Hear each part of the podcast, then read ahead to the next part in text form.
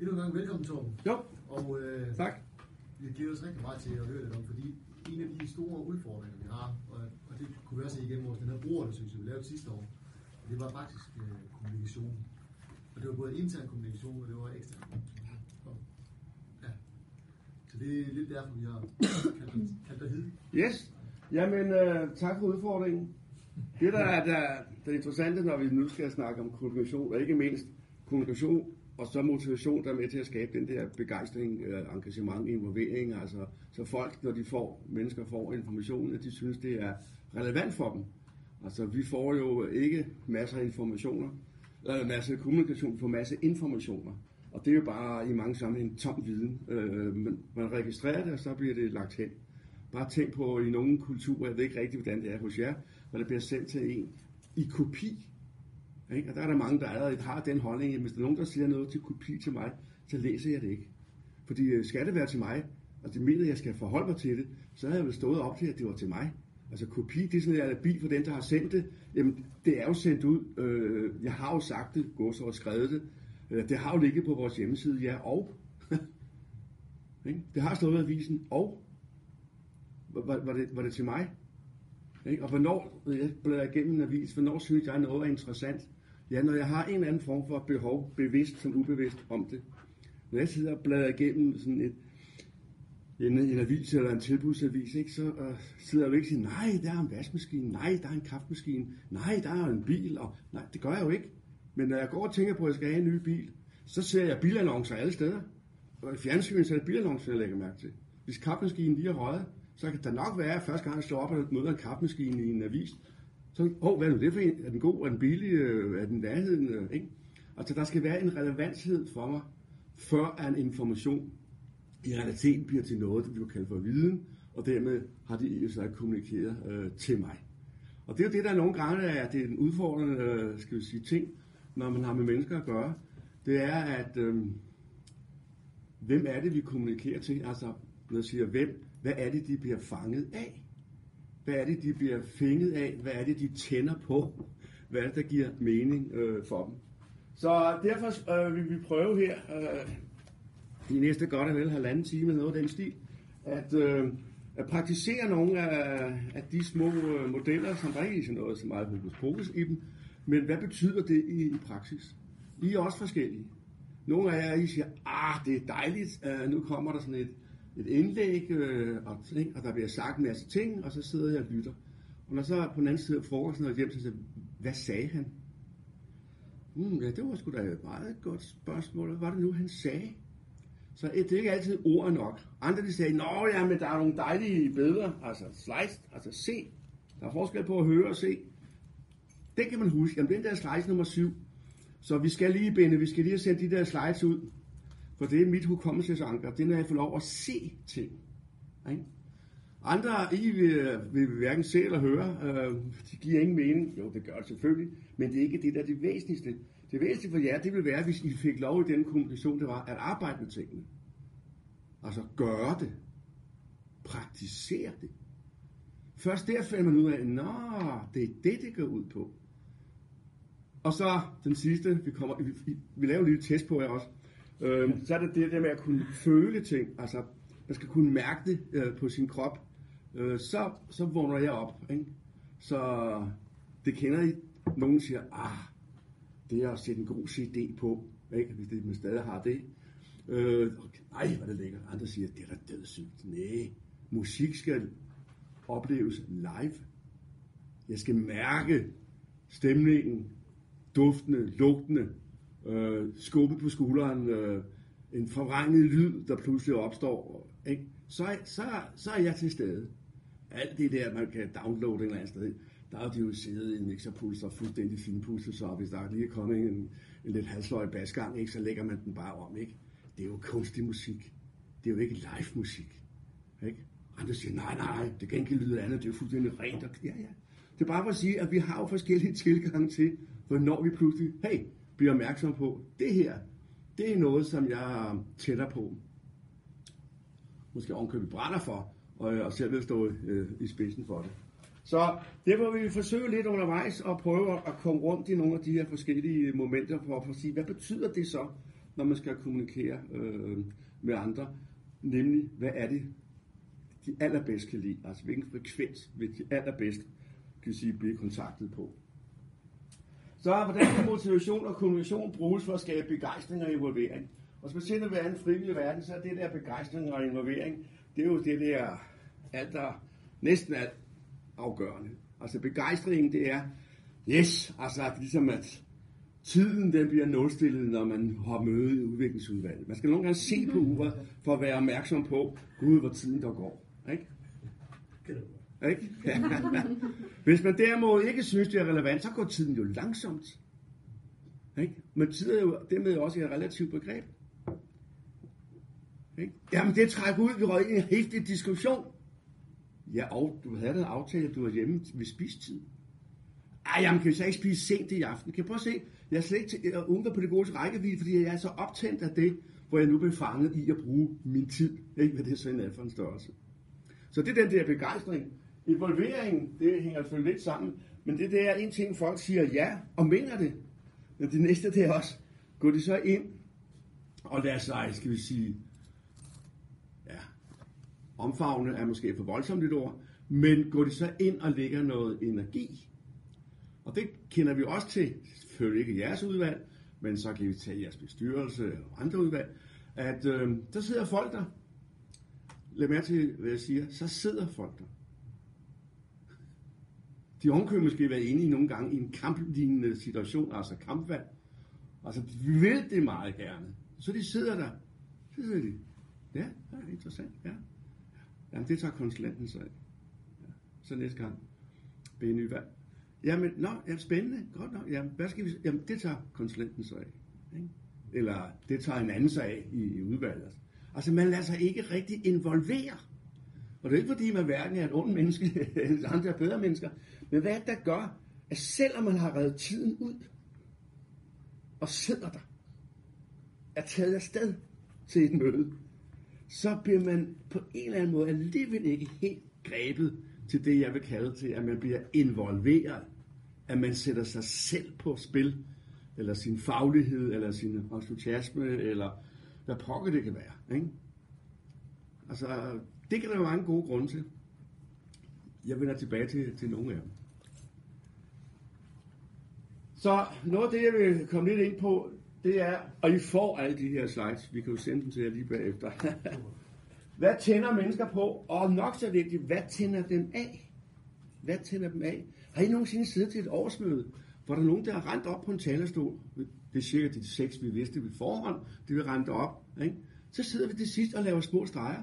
Hvor mange gange Kurt har været deroppe, hvor mange gange Johan har været deroppe, øh, hvor mange gange Karen deroppe. Ja, åh, nu kom Kurt derop igen. Ikke? Så sidder vi sådan en statistik, fordi det skal jo give mening, og jeg sidder her og bruger min tid. Altså, jeg lytter ikke. Jeg sidder ikke og diskuterer med den, hvad var det, han sagde der? Det hun sagde. Hvis du lægger det sammen, så kunne vi lave noget rigtig spændende i vores lille organisation. Nej, nej, nej, nu bliver man altså, nu skal vi lave noget, der giver mening. Der giver mening. Og hvis man tager ham, den gamle herre, øh, Søren Kierkegaard, øh, den danske filosof, så sagde han en gang noget, der minder om, folk, han brugte ud af folk, lad os så sige, folk, mennesker, gør altid det bedste, de kan i en given situation. Og hvis man prøver sådan at, at tage den helt ud og sige, okay, folk gør altid det bedste, de kan i en given situation. Hvis vi så synes, det er ikke det samme som det er godt nok, det er noget helt andet. Ikke? Hvad er det så, der gør, at de i den givende situation ikke kan præstere mere? Det har nogen sammenhæng noget at gøre med vores kommunikation, hvordan vi forsøger at involvere dem, hvad vi gør, der giver mening for dem. Og, og hvis man indimellem siger, ah, kan det være sådan, ja, hvis man abonnerer på det, så kan man jo, I kender det jo, et, et, øh, et, et straffeslag, noget andet, altså, eller en fuldstændig fri, øh, målet ligger der bare, og så hjerner man ved siden af, ikke? Så siger man, tag dig dog sammen. Altså, den, der nok tog sig mest sammen, det var ham, der lige ville skulle score for, for, for blankt, ikke? Men hvorfor var den siden af? Ja, det kan der være mange gode grunde til. Men i situationen gjorde vedkommende det bedste, han hun kunne gøre i den givende situation. Så der var altså noget den situation, der gjorde, at bolden ikke rører det, hvor det gerne skulle have været. Så derfor er vi ikke tilfreds med det. Men vi kan ikke bebrejde, hvad han gjorde, eller hun gjorde i situationen, for der gjorde man det bedste.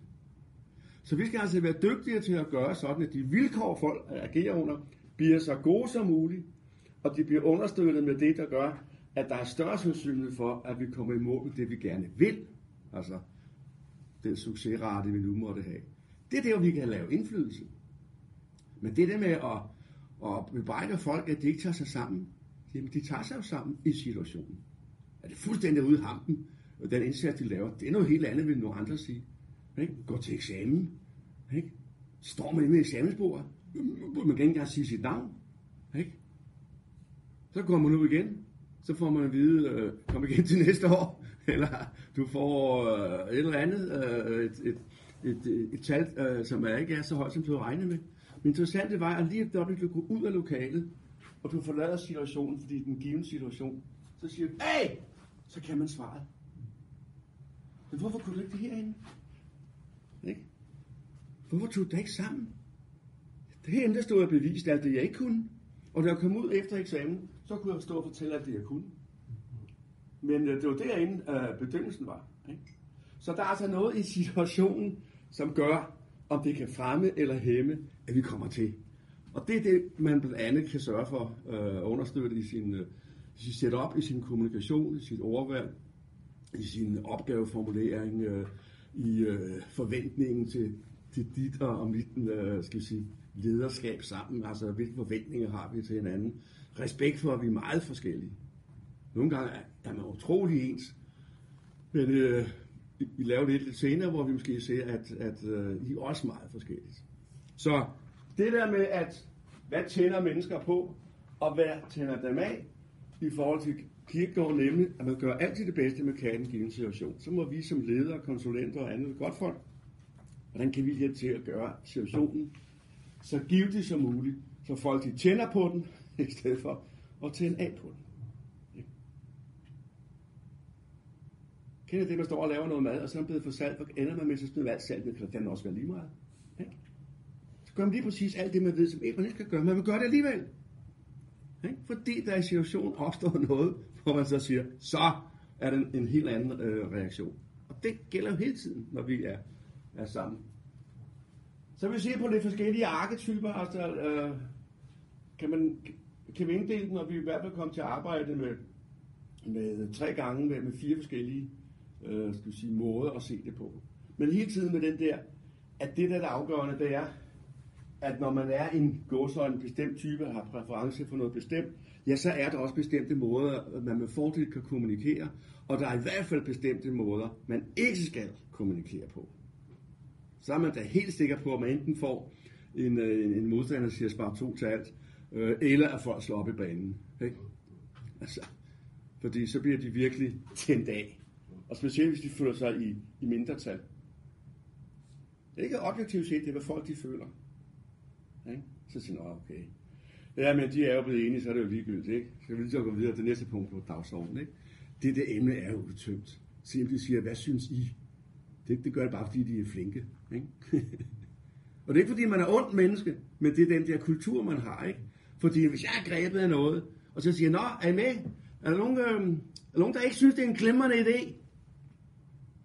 Kan nok se, der skal der så meget til det at sige, jo, jeg synes ikke, det er en glimrende idé. Hvad mener med det? Hvor var den ikke glimrende?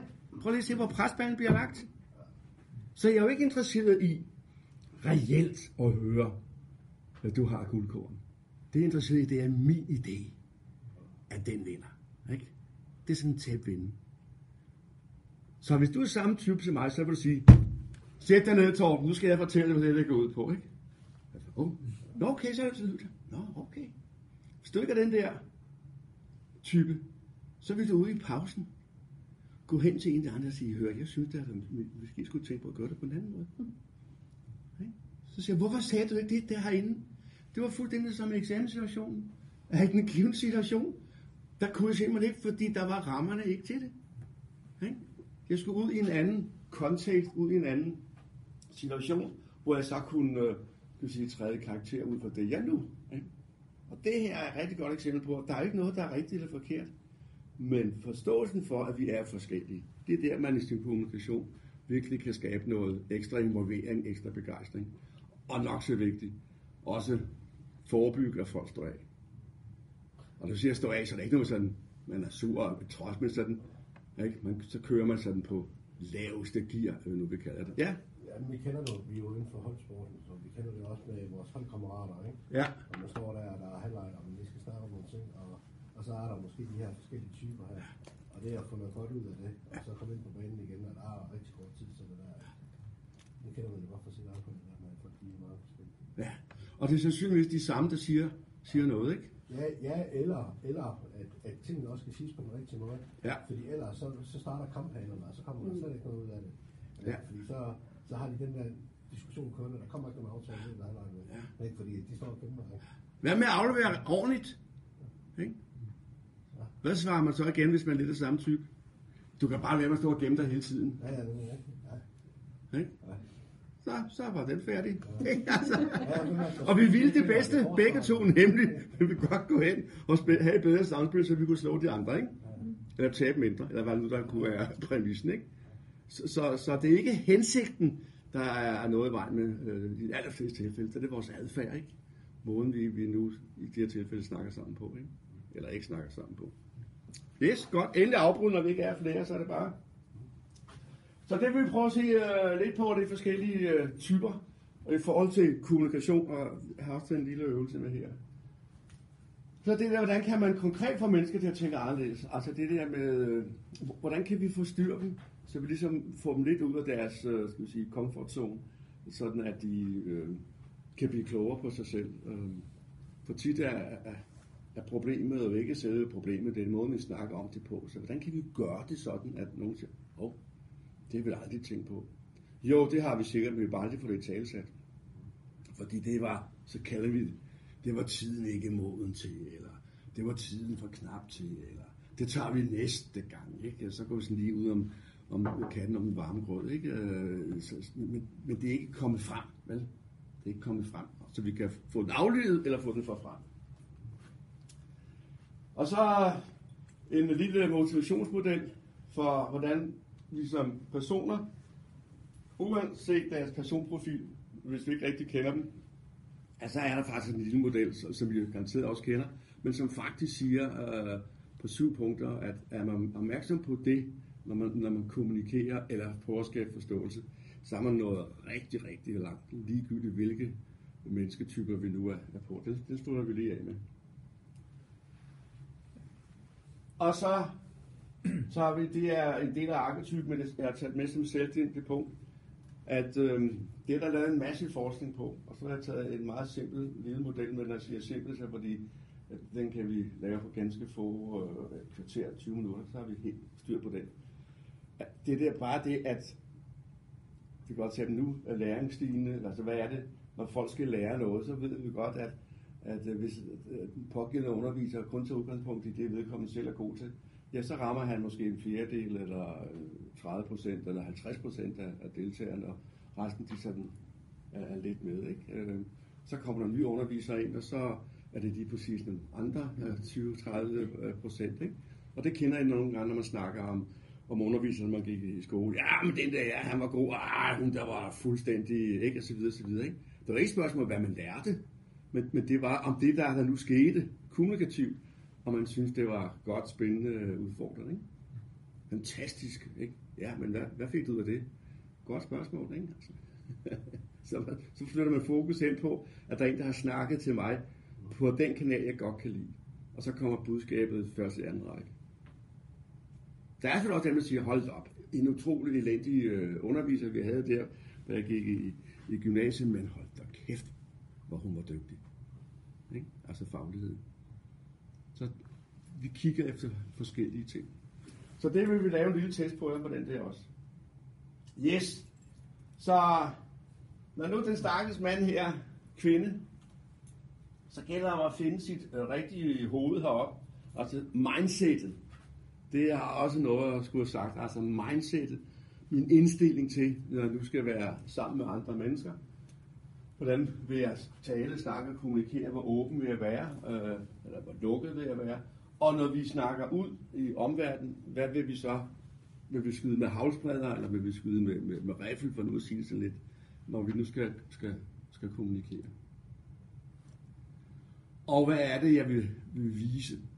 Tit, det er ikke så slemt mere, men I, kender alle sammen eksempler på, hvordan den akademiske kommunikationsstil øh, fra offentlige forvaltninger, når de skriver breve, øh, ud, nu du lægger digitalt et eller andet sted, eller man har fået det ind i postkassen på, i sin tid, så står der, så læser man, så siger man, hvad er det, de skriver? Og det, de så skriver, ikke, det kan man stort set uden store problemer halvere eller mere, bare sige sætningsopbygningen, så, så, så vil der stadig stå det samme. Det der såkaldte kancelisprog fra gamle dage. Og det var fordi, at de, dem, der har skrevet det, de har jo siddet og troet, at de har skrevet det til folk, som havde samme uddannelsesniveau som dem. Så de skrev til ligestillet, faglige ligestillet. Så der fandt mig ikke noget at komme efter. Der var alle de rigtige for dem fagord. Men for os, der er almindelige dødelige mennesker, der er det fremmedord. Så vi forstår ikke halvdelen. Ikke?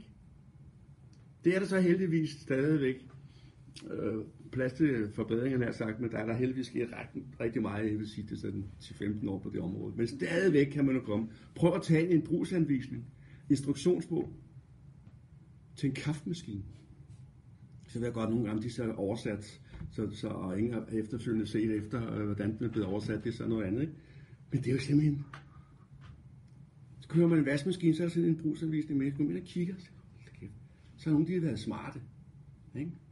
De siger, ah, det der ved vi godt, men øh, vi skal jo have vores numse, ikke? for at det ikke er juridisk øh, eller, eller andet, nu sker noget. Så laver de det, der hedder en kvikindstilling. Så kan man lige tage sådan en lille, øh, en lille plakat, Shuk, ud, så er der otte punkter. Så er vaskemaskinen indstillet, og møget fungerer. Gik I hen og øh, fulgte den store brugsanvisning, hvor jeg ikke forstår halvdelen af, hvad der står. Så skal jeg starte forfra tre gange. Og hen på side 48, når man kommer der, så virker den ikke, så skal du nulstille den. Forfra igen, ikke? De ved det jo godt. De ved godt, er sandsynlighed for, at, at øh, man ikke kan bruge den der store brugsanvisning til noget. Ikke? Derfor laver vi en kvik. Tænk at starte, derfor gør det modsat. Her er der en kvikindstilling. Gør sådan her, så kører den. Hvis den ikke gør det, så kan vi gå et spadestykke dybere. Gå ned, ikke? Det bliver det til også over tid, ikke? Men, øh, til, så downloader man hele... ja, og så lægger man på sit skrivebord, og man bruger den aldrig, ja, fordi ja. det, ikke? Så forsøger man sig frem. Så det der med at kunne sige, hvem er det, jeg skal øh, kommunikere til? Er det for min skyld, eller for modtagerens skyld? Det må altså være de aller, aller, aller fleste tilfælde for modtagerens skyld. Og hvem er så modtageren? Fagligt ligestillet. Folk, der har en eller anden form for, skal vi sige, ja, træning i at, at aftolke, fortolke øh, tekster, ikke? Eller er det nogen, vi vil tage som udgangspunkt?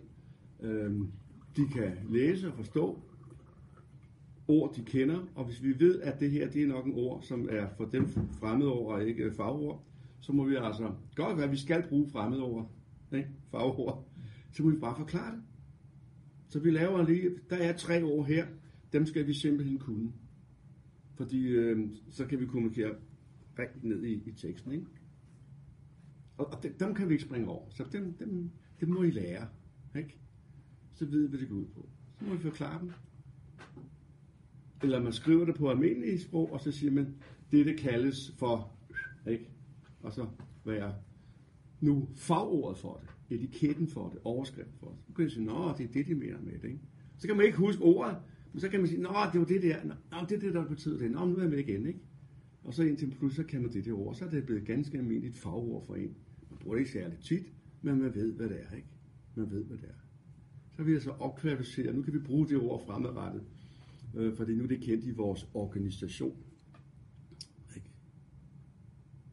Så ved alle, hvad det går ud på. Og det er ligegyldigt, om det er noget idrætsfagligt, noget organisatorisk fagligt. Ikke? Altså, det hjælper ikke at snakke om matrixorganisation, hvis folk ikke ved, hvad det er. Så tror man bare, fordi man skriver det fire gange, så, så har de da forstået det. Ikke? Og man skriver det med stort eller med fed. Fremhæver det. Ja, ja, men det er stadig ikke. De skal hen og google det. Ikke? Eller spørge øh, den, der sidder ved siden af, hvad fanden menes der med matrixorganisation? Ja, det er vist nok noget med. Også var en siger, ja, nu skal du høre, der findes forskellige modeller, og nu får du tre af dem. Ikke? Vi har hele spektret på rundt. Andre gange, så siger man selvfølgelig, kan du ikke lige forklare det? Ikke? Eller klubben ringer ind og siger, Benny, vi fik en skrivelse ud her. Jeg forstår ikke de der regler for, for udtalelse til, til ungdomslandshold. Hvad, hvad, hvad, er de lavet om, eller er de de samme? Så siger Ben, nej, det er de samme, vi har bare forsøgt at modernisere dem, ikke? Altså, vi kender det. nu var de trygge ved den anden måde at kommunikere på, og pludselig kommer der en, en ny måde, så siger man, hør, at tingene så er lavet om. Så vi er jo også i den forstand vanedyr. Yes, godt.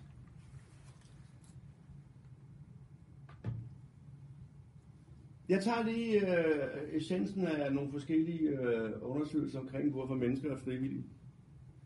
Øh, nogle er øh, kender den uden problemer. Men det er for at sige, hvis I tænker nu på, når nu vi skal kommunikere til de her mennesker, til de frivillige, hvor det er deres, de værdier, der ligger i det. Altså de er optaget af, af den aktivitet, den øh, idræt, eller, eller det medlemskab af noget fællesskab i lokalt, at det er det, de, de, de brænder for. De kunne lige så godt have, have været spejder. De kunne lige så godt have, have været en, en akvarieforening, altså i og for sig. Det er ikke nødvendigvis aktiviteten, men det er de der værdier med, at vi er sammen med øh, nogle, øh, vi kunne kalde det fællesskaber. Ikke? Øhm, eller er det dem, som går ind i en eller anden organisation, fordi det, de er der for at lære noget? Altså, og det vil sige, at, at hvis de ikke føler, at de er blevet klogere efter det møde, eller den diskussion, så synes de, at det har været spildt. Ikke? Fordi årsagen til det er, det er, jeg kunne godt tænke mig at blive bedre til det her. Det kan vi blive bedre træner, eller bedre spillere, eller bedre ledere, eller pokker det nu kan være. Ikke? Øhm, det er deres øh, drivkraft. Nogle der er det sådan identiteten, at de kan sige, jamen jeg er øh, frivillig, jeg er nede i den lokale øh, forening, eller jeg har været der 10 år, ikke? ikke? Det er Mister Klubben, der går der, ikke?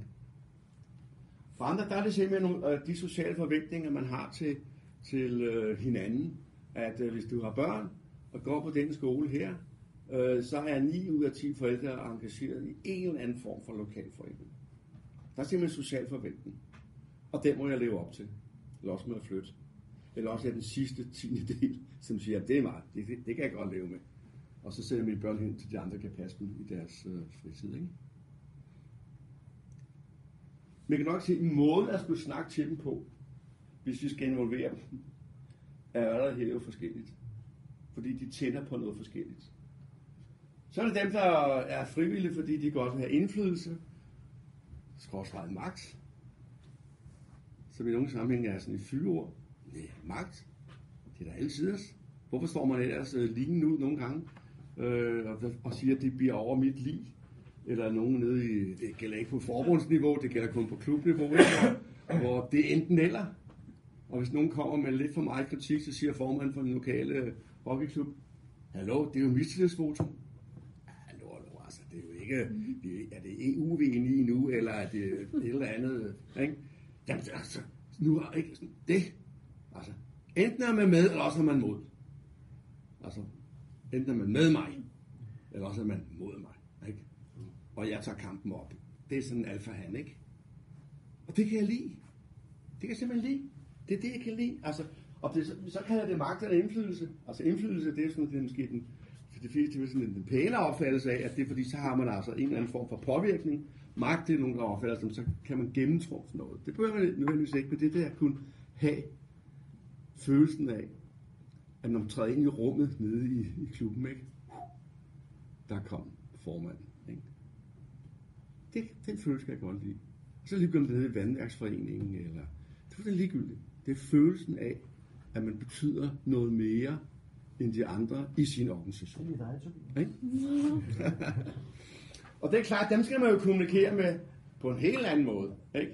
End dem, der siger, at det er sådan nogle sociale forventninger, ikke? hvor vi alle sammen bidrager til fællesskabet. Og så nogle gange forsøger vi i samme skrivelse, eller samme øh, pjæse, eller kampagnemateriale at ramme dem alle sammen samtidig. Ikke? Jeg kan nok se, at det er næsten håbløst. Øh, Så er der dem, hvor det er en karriere. Og nogen de vil så springe alle ledene over. Øh, øh, fordi i gamle dage, der var det sådan, at først var man jo menigt øh, medlem i hockeyklubben, så blev man medlem af, hvis der var et ungdomsudvalg, så blev man formand for ungdomsudvalget, og så røg man ind i bestyrelsen i hockeyklubben, og så var man næstformand i, i fire år. Ah, der blev det så til 8 år, og så blev det til 12 år, og så døde formanden. Så blev man selv forfremmet til formand, øh, og så har man så vist, at man nu kunne noget. Nu må man altså være leder i en, på 23 år, ikke? Så rød man ind i Hockeyunionens øh, et eller andet udvalg, og der sad man så, når man sidder der, så drejer hele ens man ind i bestyrelsen, og så bliver man så næstformand i bestyrelsen, og når man så nærmer sig pensionsalderen, så bliver man formand. Ikke? Det var den der karrierevej. Det kan jeg godt lide. Ikke? For at være... Når du ser nok i bestyrelsen, ja, jeg er næstformand. Nu spurgte jeg ikke, hvilken funktion du havde. Jeg sagde bare, at du var medlem af bestyrelsen. Ikke? For vedkommende er det vigtigt at sige, at jeg er næstformand. Jeg er ikke menigt medlem. Nej, det har jeg været. Nu er jeg jo læst videre. Ikke? Nu er jeg blevet forfremmet. Altså i, i den mentale kontekst. Ikke? Det er jo det, det her drejer sig om. Og det er klart, at noget af karriere, og det, der kan hænge sammen, og karriere, og det, der kan hænge sammen, ikke? Altså, det lapper ind over hinanden. Men der er for nogen, hvor, det, hvis de kan se, se vejen. Og så, lad os tage et eksempel, hvordan, hvor meget det kan betyde. Ja, jeg vil næsten sige, måske 3 ud af 4, nu er jeg måske ovenkøbet for flink, 3 ud af 4 specialforbund, at dem, som øh, har lavet øh, uddannelsesvirksomheden i deres pågældende forbund, har været karrierefolk øh, og folk altså med indflydelse magt og pisse dygtige. Undskyld udtryk, det er de også. Ikke? Det skal du ikke tage frem. Så, så al deres uddannelse, det går ud på, at man har sådan på fornemmelsen, at nu har vi sådan et introduktionskursus til et børnekursus, ikke? Og så bygger vi det op progressivt, trinvist, og så ender man til sidst med, at så kan man være landstræner. Og derfor er træneruddannelse altid sådan noget trin 1, 2, 3, 4. Du skal kunne læse videre. Der er en karriere i det, ikke? Du skal vide mere og mere, og så kan du få flottere og flottere job, ikke? For at være hjælpeinstruktør, ikke? Til at være cheftræner. Hallo. Så bygger man hele sit uddannelsessystem op på den konto. Velvidende, at måske 98% af dem, der tager det første kursus, ikke har en trænerkarriere inde i deres mave. De vil bare godt give den op med, fordi deres øh, barn går til hockey eller håndbold eller fodbold. Og så er de lidt kørselschauffører i, deres fritid forhold. Ikke? Der, der, der er slet ikke brug for det der setup. Men, men, men det har bare allerede præget indholdet fra starten, for vi skal jo kunne bygge videre. Nej. De skal da hvad? give dem øh, fire bolde og 10 toppen så er de, kan de lave noget aktivitet, og så mødes man på det niveau.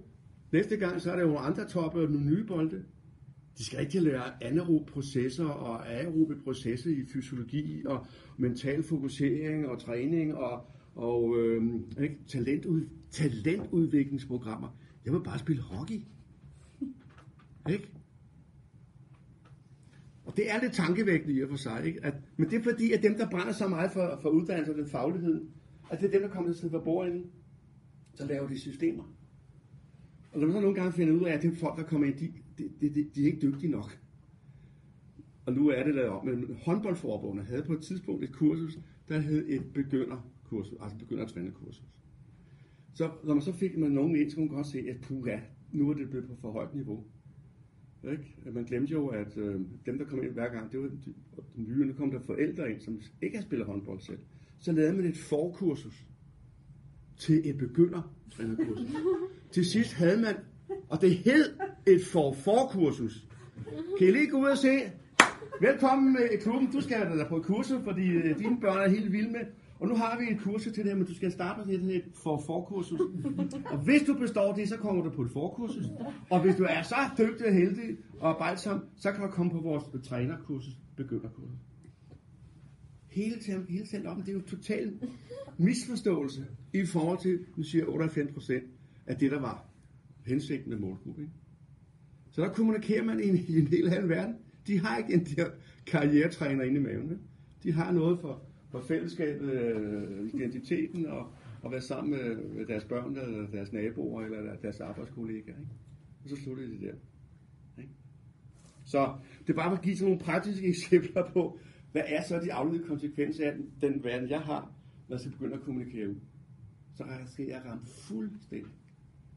Min hensigt er altid med min adfærd, altså kommunikationen konkret, ja. Så, ja, jeg kalder det plastikforbedring. Vi kan også kalde det elendigt. Du, du, du driller jo også din egen organisation her. Ja, det gør jeg da. Altså, fordi uh, at uh, DIF, DIF har jo også uh, den der opbygning, Ja. og, og Team Danmark, uh, hvis, hvis, uh, hvis de skal indgå i noget samarbejde med en union, ja. så stiller de jo nogle krav til, at der skal være nogle diplomtræner uddannet, og det er måske ikke engang de bedste til egentlig at ja, Nej. gennemføre... Nej, men det er det bedste til at gå igennem det system, der er sat op. Ikke? Ja, ja. Så man, og det er jo dem, der så kommunikerer. Og alle dem, der ikke rigtig synes, det ah, ikke? Det er fuldstændig over i øh, musikverden. Altså, du kan vælge at gå øh, uddannelsesvejen og ende med at gå på musikkonservatorium, og så er du så uddannet. Øh, det samme gælder skuespiller. Det kan du gå på skuespillerskole, og så er det sit uddannet. Men øh, mere end halvdelen, ikke? de går den anden vej. Nemlig, at de gør tingene, de handler, de spiller musik, de laver noget egne uddannelser, workshop, øh, gå ud på landevejen, øh, ikke? Øh, og så og når man så går op på toppen, så kan man altså se, at øh, nogle af de allerbedste, det er dem, der er uddannet på, på øh, musikkonservatorium eller statens øh, teaterskole, nu det er nu stunder. Og nogle af dem, der er mindst lige så gode, nogle gange er det bedste, øh, de har overhovedet ikke nogen. Og så siger man, de har slet ikke nogen uddannelse bag sig. Jo, det har de. Men de er ikke den der rigide, trinvise, hvor man øh, kan sidde centralt og sige, så i tredje semester, der skal man lære det, fordi så er man i stand til i fjerde semester. Ikke? Så beder man gå ud på en, på, øh, på en ladvogn, øh, på øh, et, et, et krammermarked, og stå og spille den af. Ikke? Der er ikke noget. Det kan de ikke. Nej, fordi det lærer de først i 8. semester. Så de lærer at, at håndtere et instrument, men de lærer ikke at blive musiker. Det lærer man den hårde vej. Ikke? Og det her det er jo ikke for at sige, at det ene er bedre end det andet. Det er bare for at sige, der er altså forskellige præferencer for, hvad som menneske synes, der giver mest mening at bruge sit, øh, sit, sit liv på.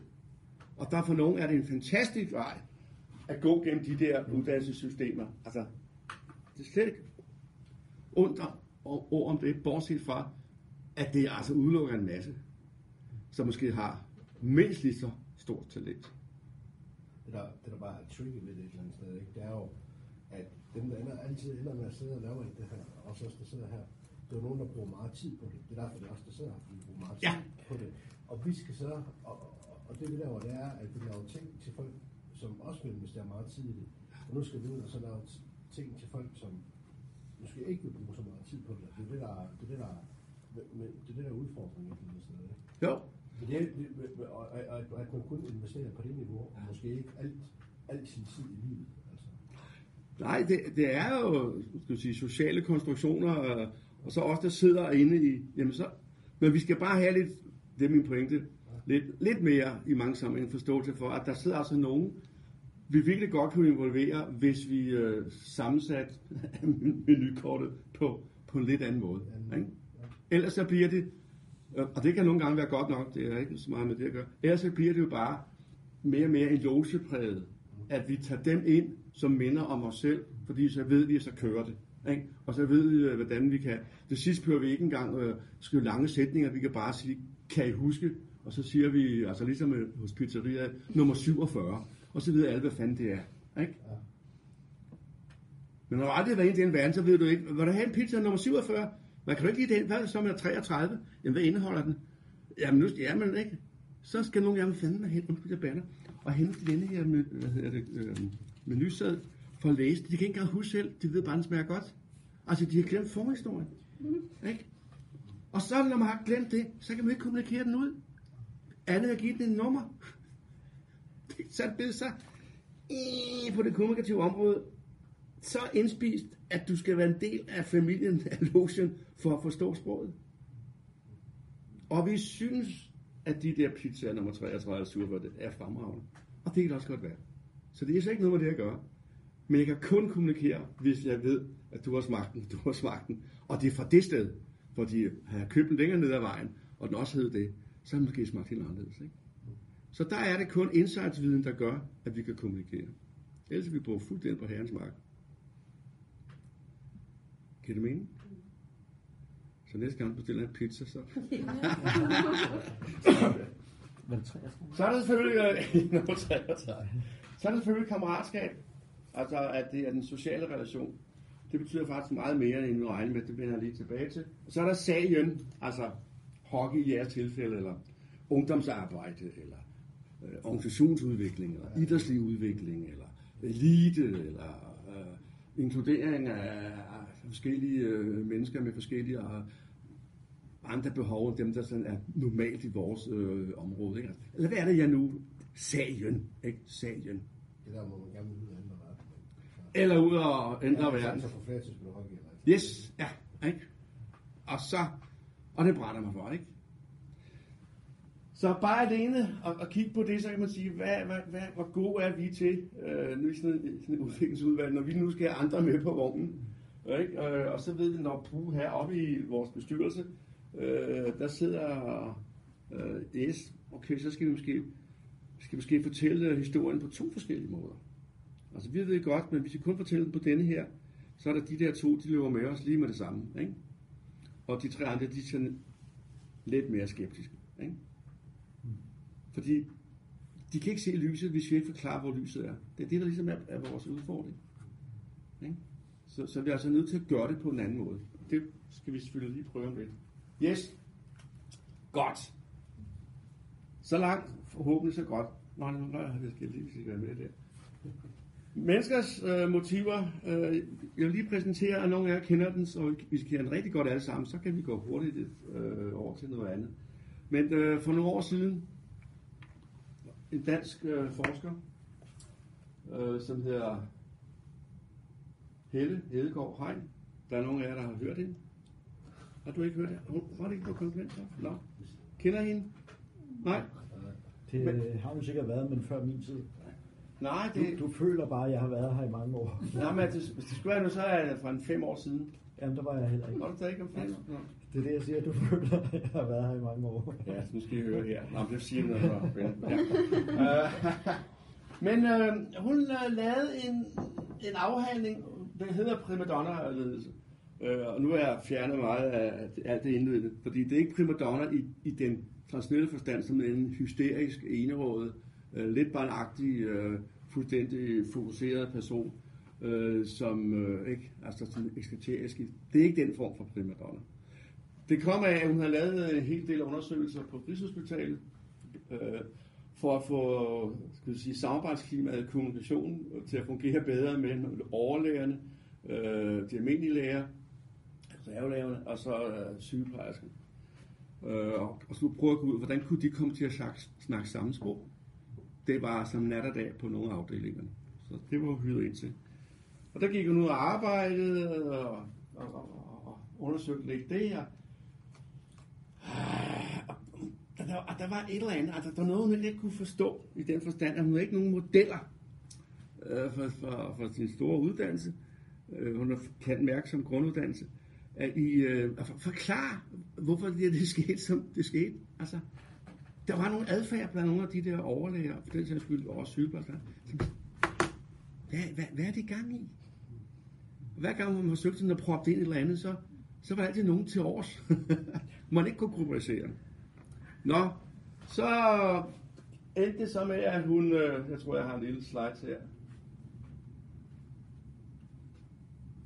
Så endte det med, at hun i, i kunstnerverdenen, nemlig Kongen Teater, blev hyret ind for at skabe et bedre arbejdsklima på det kongelige teater. God fornøjelse, vil de fleste sige, ikke? Dengang. Og, øh, og hun lavede en masse øh, interviews og, og fulgte opsætningen af, nu kan jeg ikke huske det, øh, to cifre øh, forestillinger, hvor hun fulgte den fra bunden af, ikke? Sådan. For prøv at se øh, de der typer. Hvad var for nogle mennesker? Hvordan snakkede de sammen? Og hvornår opstod konflikterne? Alt det der. Og, øh, hun var tæt på, men stadigvæk manglede hun. Så sad hun en dag, nu får jeg den, så sad hun en dag i kantinen. Så kommer teater og spiste sin frokost. Så kommer der en, en på det tidspunkt, øh, en af de helt store øh, kongelige skuespillere, øh, hen og siger, øh, øh, undskyld, øh, må jeg sætte mig her? Ja, ja, det, det måtte vedkommende da godt. Og så sagde vedkommende, jamen jeg ved jo, jeg ved godt, øh, øh hvem du er, øh, og hvad din opgave er her, men, øhm, men, men jeg skal snakke med nogen, sagde han så. Det var han. Og så fortæller han, hvordan han oplever de der frustrationer på den her arbejdsplads. Og da den samtale var færdig, så gik det op for Helle Hein. Nu giver det mening. Og så lavede hun denne her type, hvor hun sagde, at der er fire arketyper på mennesker, og det her tilfælde øh, var det så højt specialiseret, men det er så ligegyldigt, det er, viser sig at være brugbar, for hvordan de øh, tænder, og hvornår de tænder af. Denne her person, han har fortalt, eller skuespiller fortalt andet, at han var kommet til, til, han kom til en prøve, det der hedder læseprøve, ikke?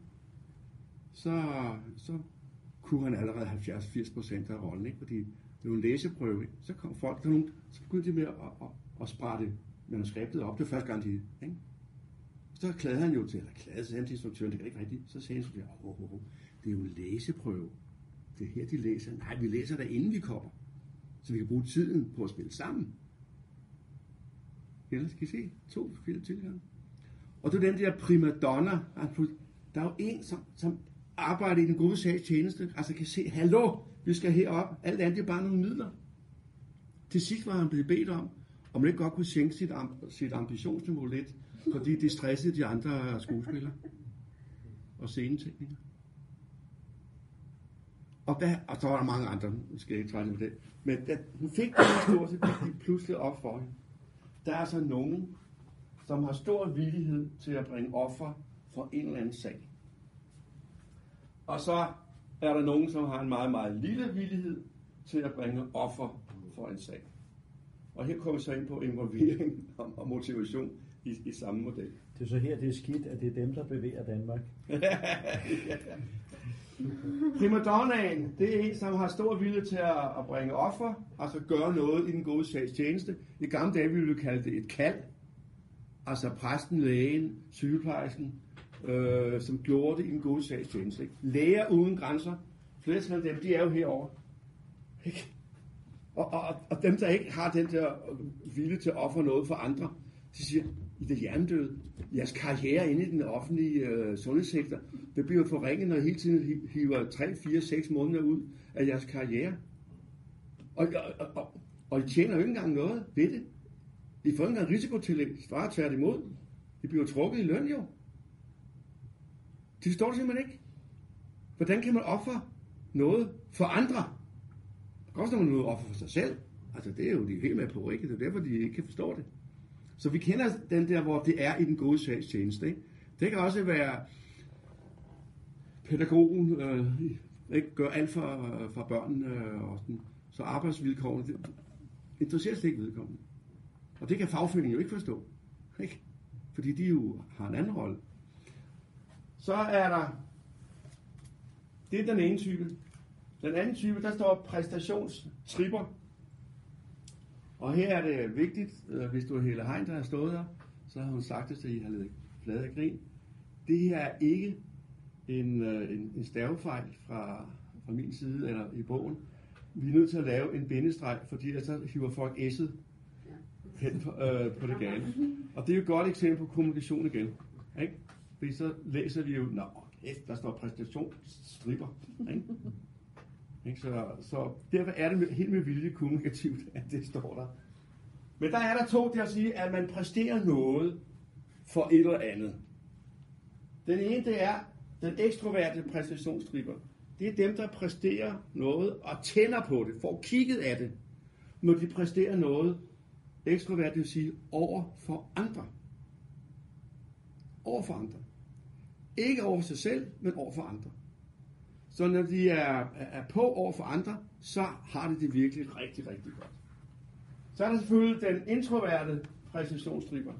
Det er det, vi også kunne kalde for nørden i nogle sammenhæng, som øh, fuldstændig ligeglad med i og sig i den forstand opmærksomheden for omverdenen. Der er det opgaven at kunne knække koden på en eller anden øh, tema udfordring. Få lov at arbejde på det. Mange gange kan godt arbejde, elsker at arbejde alene. Den der kan man jo, kan man jo øh, placere nede i, i, i kælderrum, ikke? og de vil knokle, bare de har forudsætninger, teknologien eller hvad pokker det kan være, så er de lykkelige for at sidde og arbejde med det. Så de ønsker at præstere noget over for sig selv og vise deres faglighed, at jeg kan klare denne her opgave. Og lige snart den er løs, giv mig en ny. Ikke? For nu er der nu at sige, hvad er det med kommunikation og motivation at gøre? Jo. Sådan en person heroppe, som er ekstrovert præcisionstripper,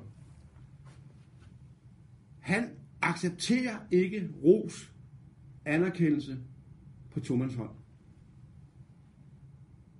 Det er det ikke, jeg siger, ved du hvad, det der, der oplæg, der kom med, det var, det var lige i øjet. Hvis vi to står og siger det ude på gangen, så vil du sige, kan du ikke sige det, når du kommer ind, og alle sammen er samlet? For den tæller kun, når det er over for andre, at du får rosen anerkendt. Så det der med at skrive ud, jeg takker alle, eller vi en gang om året, kender jeg det?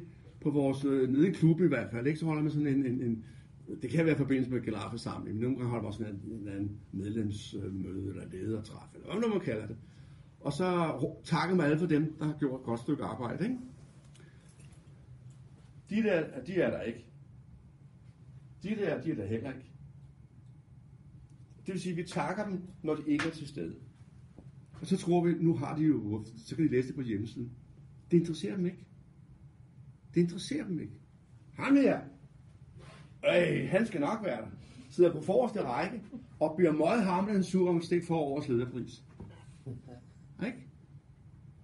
Vi kender også, hvis, ved en, en, en præsentation, hvad hedder sådan noget, øh, Oscar-uddeling, no, øh, sådan nogle nomineringer inden alt muligt forskellige. ikke? at hvis de der skal sige tak, her der vil de her jo stå og takke, at der er sat fokus på den sag, det nu drejer sig om. Eller på temaet i filmen. Ikke? Det er det, de brænder for. Det vil de takke. Ham her, han vil øh, sige, det, det, er, det, er, det er glad for. Og fordi vi havde en fantastisk øh, udfordring i at, at få de her dyr til at agere sammen med de her skuespillere. Ikke? Men det lykkedes for mig at knække den kode. Ikke? Ham her, han vil sige, ja, jeg vil godt have lov at takke. Og jeg vil godt takke, og så nævner han jo kraft mig jo 27 mand, og øh, jeg er altid glad for, jeg har altid kæmpet for, og jeg, jeg har vidst på et tidspunkt, vil jeg bryde igennem, og står her over for jer. Det er det bedste, der er hent. Ikke? Kan I han i scene sætter sig selv. Og den taktale, den holder sgu aldrig op. Fordi han, han elsker at være på. Han nyder det der. At være i opmærksomhedens øh, orkanøje. Ikke? Så alene, lidt afhængig af hvem vi er her, så måne vi skal motivere på og rose på, er så forskelligt, at hvis vi roser ham her med noget ud af hvem du får årets lederpris, så øh, håber han, han bliver syg, syg, for han vil ikke møde op. Han synes, det er pinligt at gå op og få et håndtryk af en formand og sige tak. Og når han så går ned, han er fuldstændig, altså, det er ubehageligt for ham, for nu at sige det så meget firkantet, ikke? Men ham her, han vil gerne være månedens medarbejder nede i klubben. Og så skal der være et billede af ham nede i omklædningsrummet og på Facebook. Og så skal det sendes ud i Instagram og, på, og så videre. Og, og, det skal være, og det skal være et billede, der er opdateret. Det skal ikke være et gammelt billede. Ikke? Ham her, og ham her, eller hende her, og hende her, de er fuldstændig ligeglade med de der billeder. Fordi det, det tæller ikke. Altså, giv mig et billede, så sender man dem et billede, siger, ah, har du ikke det? Nej, det har jeg ikke. Altså, det er også det, jeg har mit pas og mit kørekort. Ikke? For 40 år siden. Ikke? Altså, det interesserer dem ikke.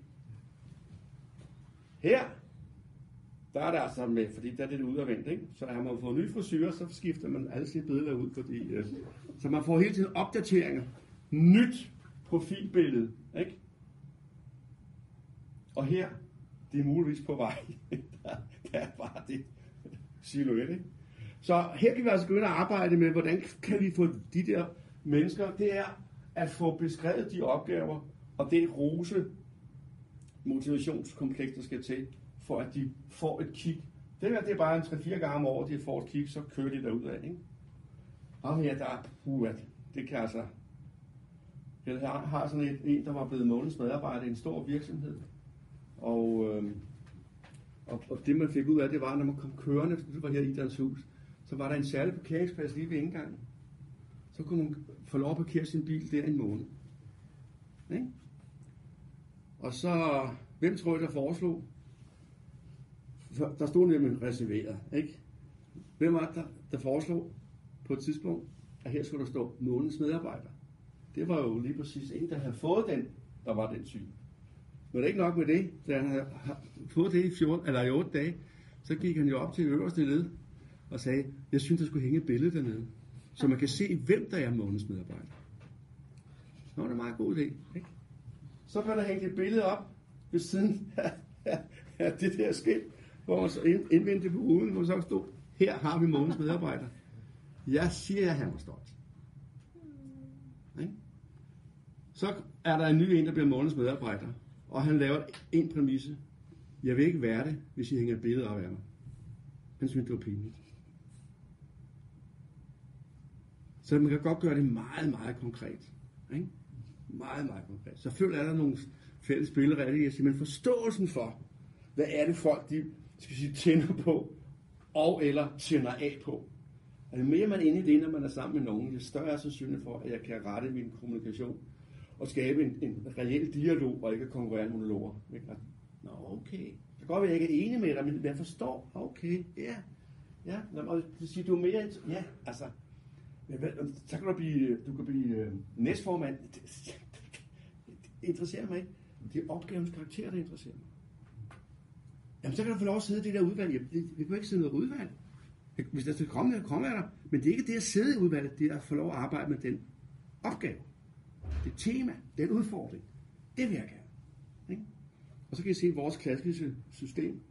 Og når så de folk, der meget gerne vil arbejde med noget, så skal de ind og vælge for to år periode. Og helst være til stede på et årsmøde. Generalforsamling. Som en forudsætning. Ikke nødvendigvis, men man ser det helst ikke. Hvordan ser han ud? Så, ja, han er desværre ikke. Kan vi så vælge ham? Siger folk så ikke. Jo, jo, det kan vi da godt. Ikke? Men det er to vidt forskellige øh, verdener. Skal ja. Jeg kommer til at tænke på øh, de der priser, vi fik øh, delt ud i forbindelse med repræsentantskabsmødet. Det vil sige, at, at, øh, at det, det virker som om, det ramte virkelig rigtigt, øh, at pigerne fik den op i Kalundborg.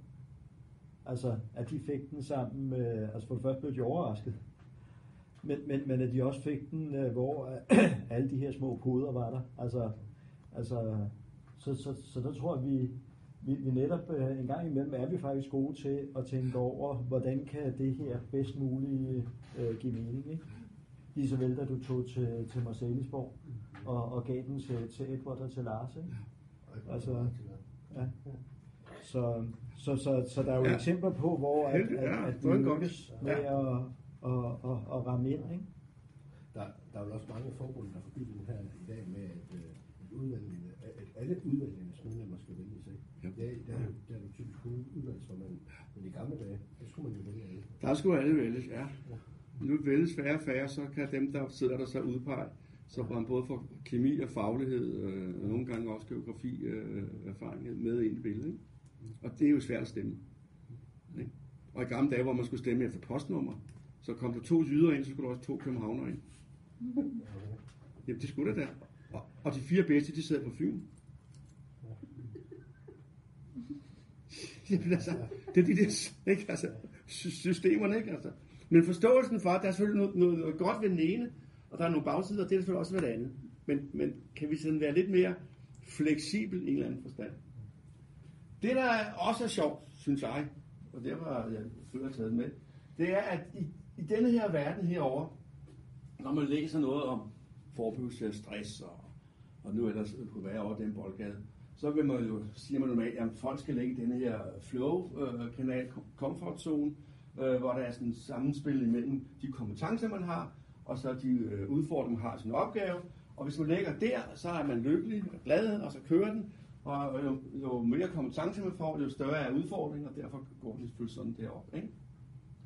Øh, hvis vi skal lave noget, øh, som, som i hvert for sig ja, øh, undervurderer alt det, vi kunne, altså vores kompetencer, så begynder vi at, at, at føle os ja, sige, underbrugt kedsomhed. Til gengæld omvendt, at hvis man øh, får opgaver, så begynder at være lidt for udfordrende i forhold til de kompetencer, man har, så begynder man at, at blive frustreret og ende med at få stress. Det, der er interessant ved den her undersøgelse, det er lige præcis de der præstationstripper og, og den, øh, den gode øh, hvad hedder det, primadonna, at de ligger faktisk herop. De har altså et spændingsflow, som ligger over den normale komfortzone.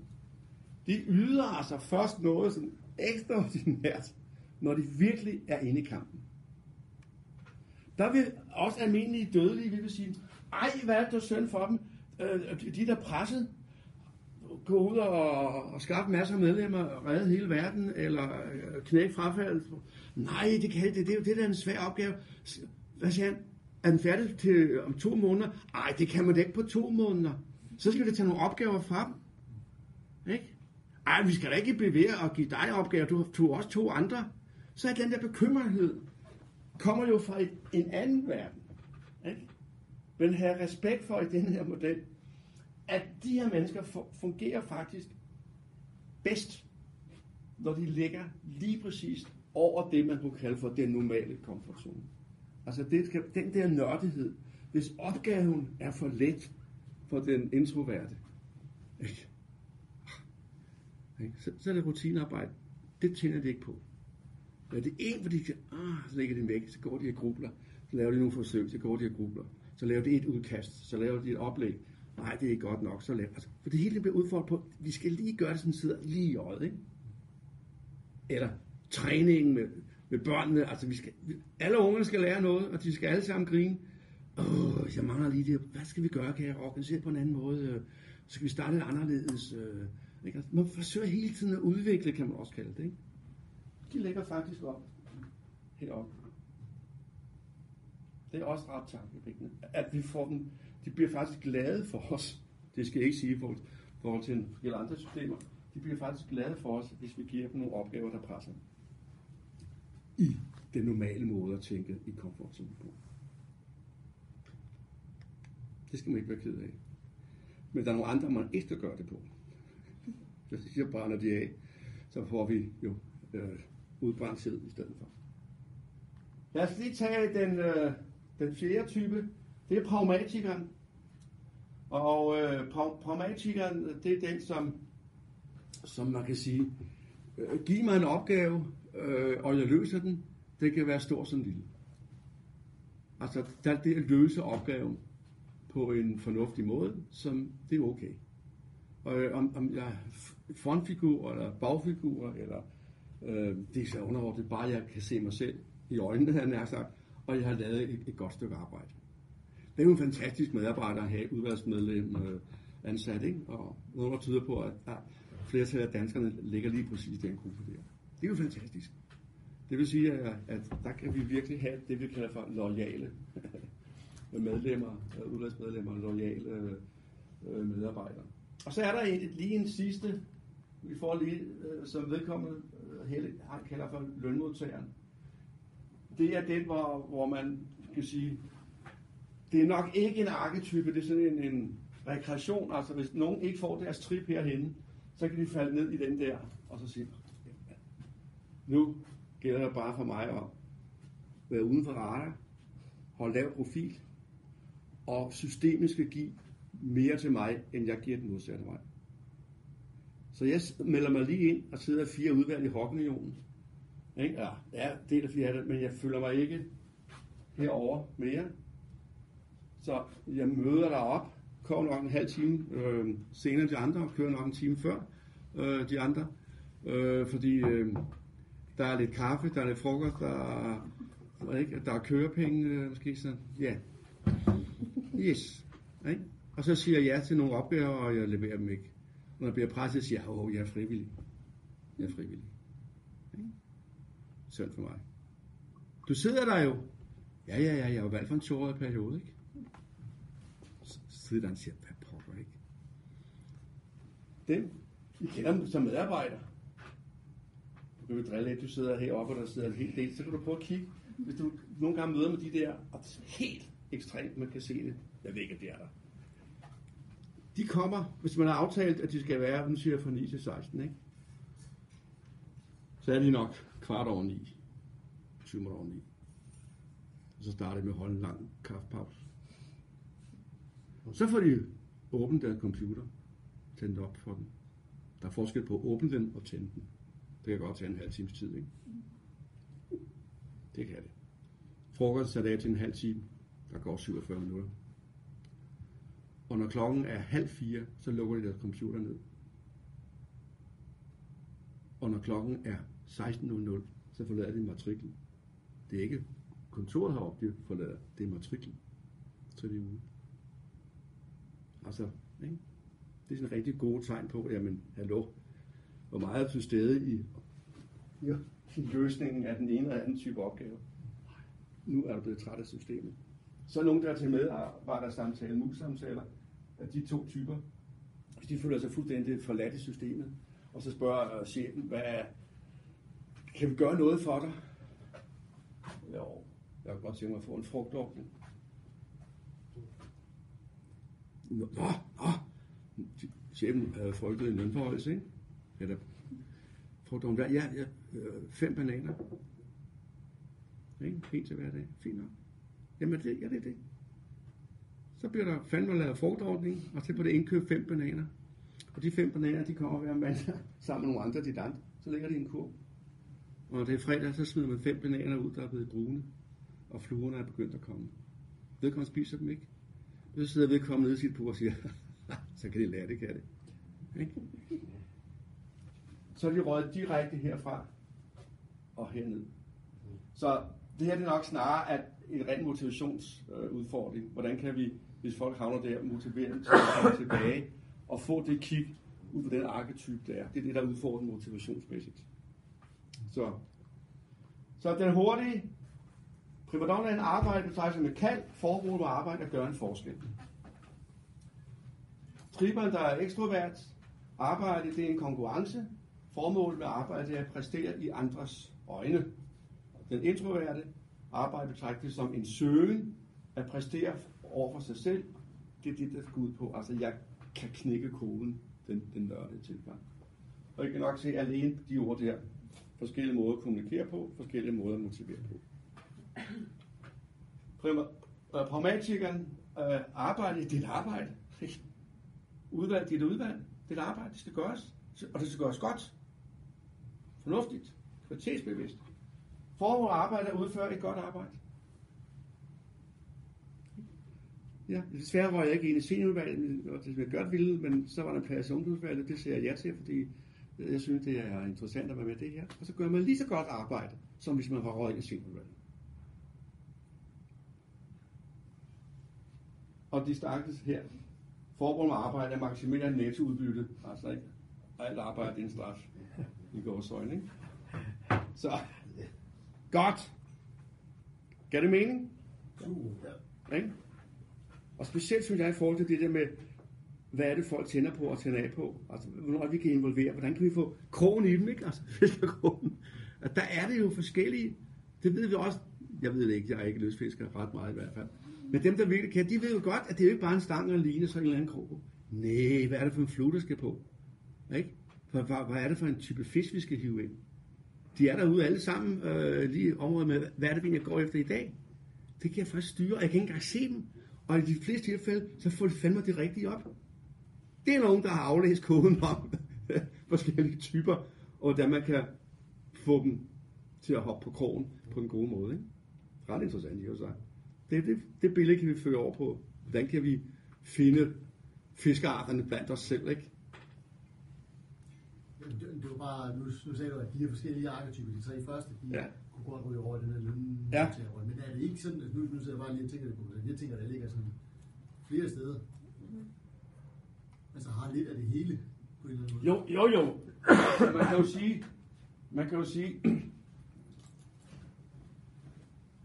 Jeg skal bare lige se, om der er nogen af, af jeres, jeres uh, civile arbejdschefer. Øh, øh. Helge er her ikke.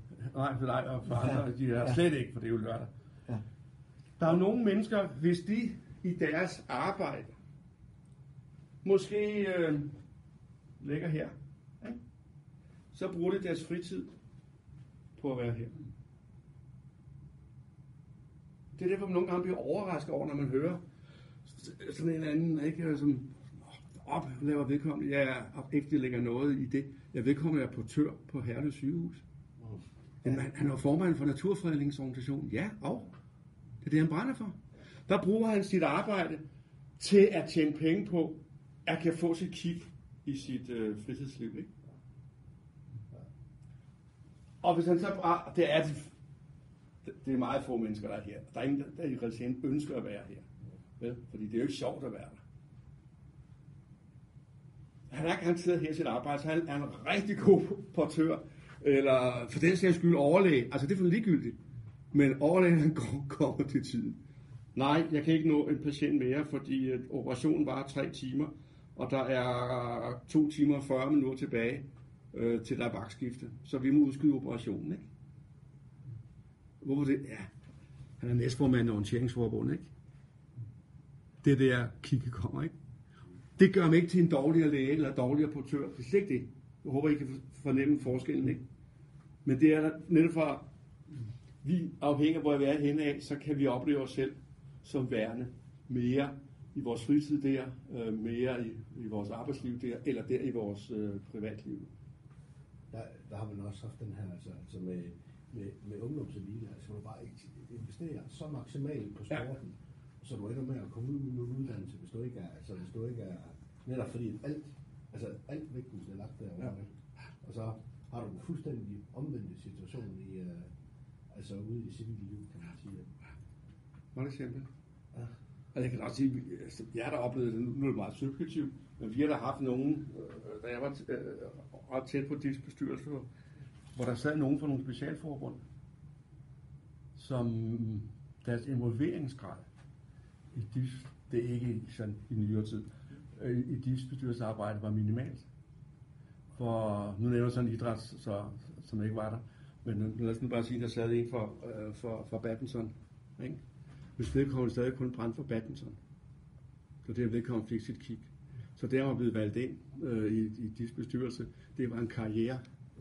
Altså, der var status ved at sidde der. Ikke?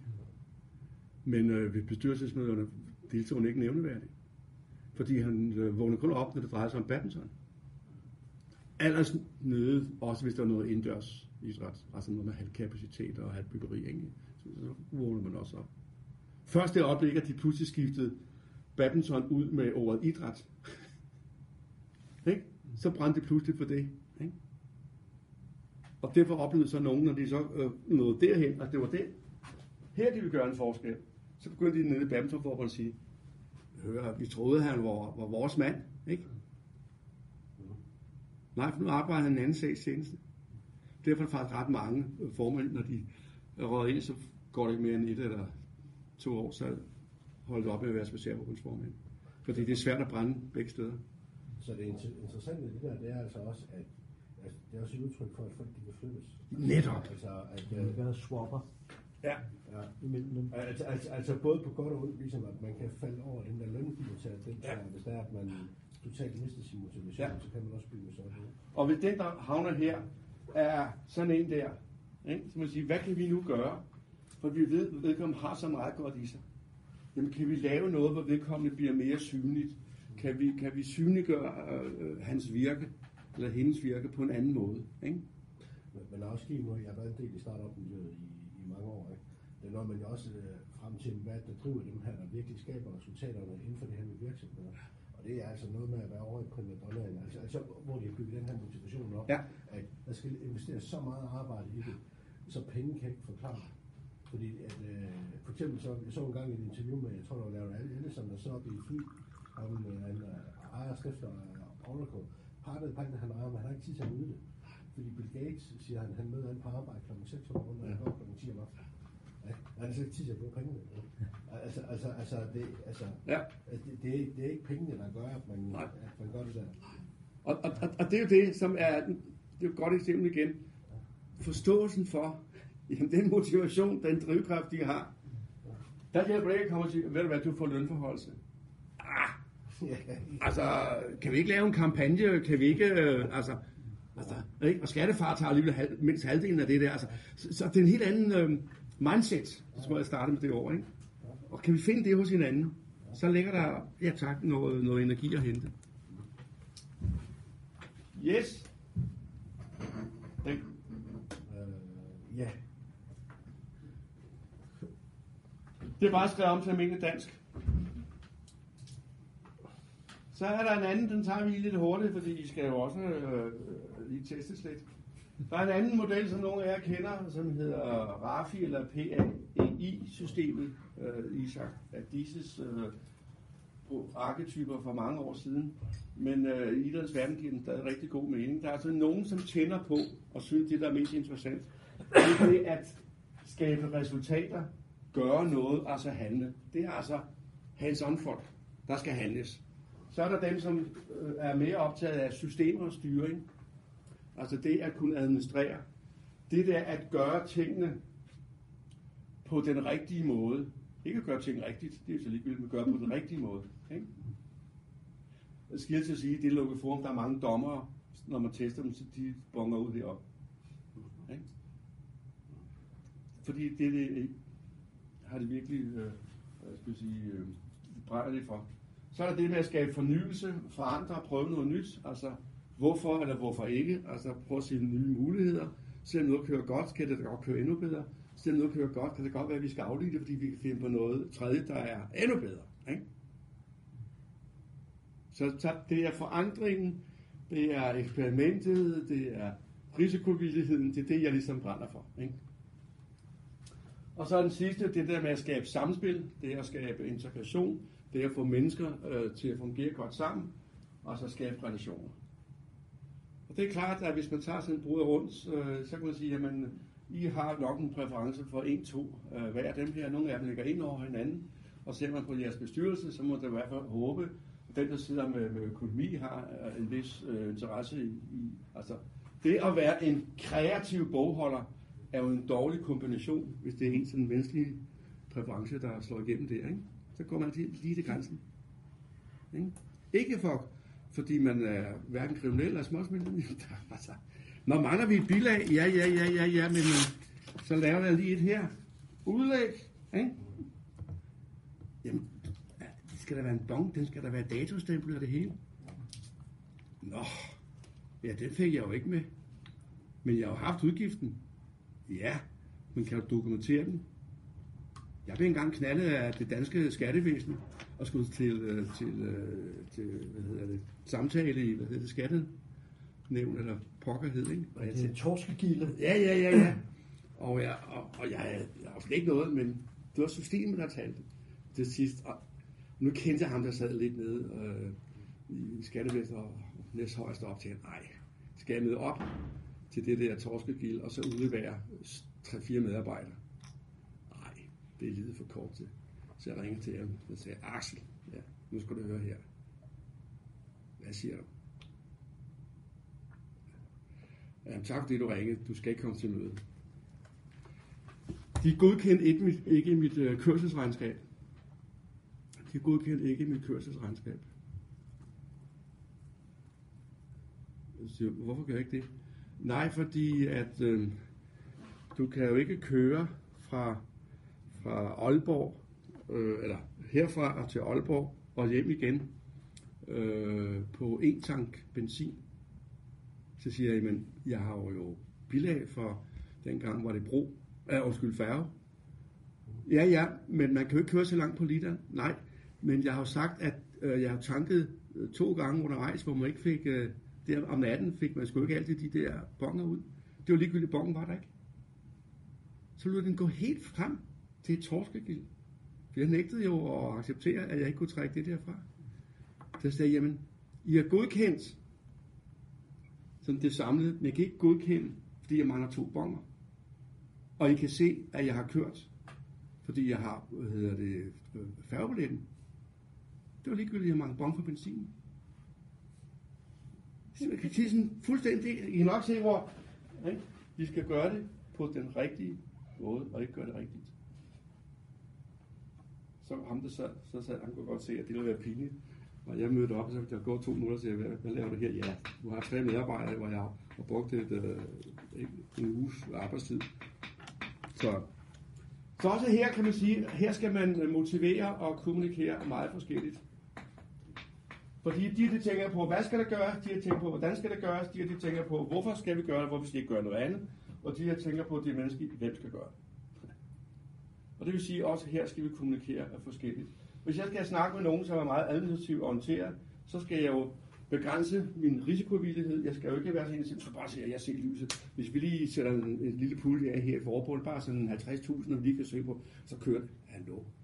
Så må vi jo have lavet, ikke? så skal der laves beskrivelser, så skal der laves ansøgningsskemaer, så, og Føve har jo ikke de 50.000, måske skal de tages fra? Jamen, de kommer nok i løbet af året. Ikke? Ah, sådan, sådan. Jeg kan nok sige, jeg kan jo ikke snakke med vedkommende på den måde. Og ligesom her, ikke? at hvis sådan en øh, skaber resultater og en fornyelse, at de finder sammen, og idémanden siger, yes, hvad det? det gør du, det gør du, yes, det gør vi, så knokler de det ud af. Så kommer bestyrelsen og siger, hør, øh, hvor står det referatet? Øh, hvor når den beslutning truffet? Nå, det var fordi, øh, på vej hjem, så stod vi nede på parkeringspladsen, og så fik vi den idé, og nu har vi sat den i værk. Jamen, skulle ikke lige op og vende i resten af udvalget? Jamen, de er med.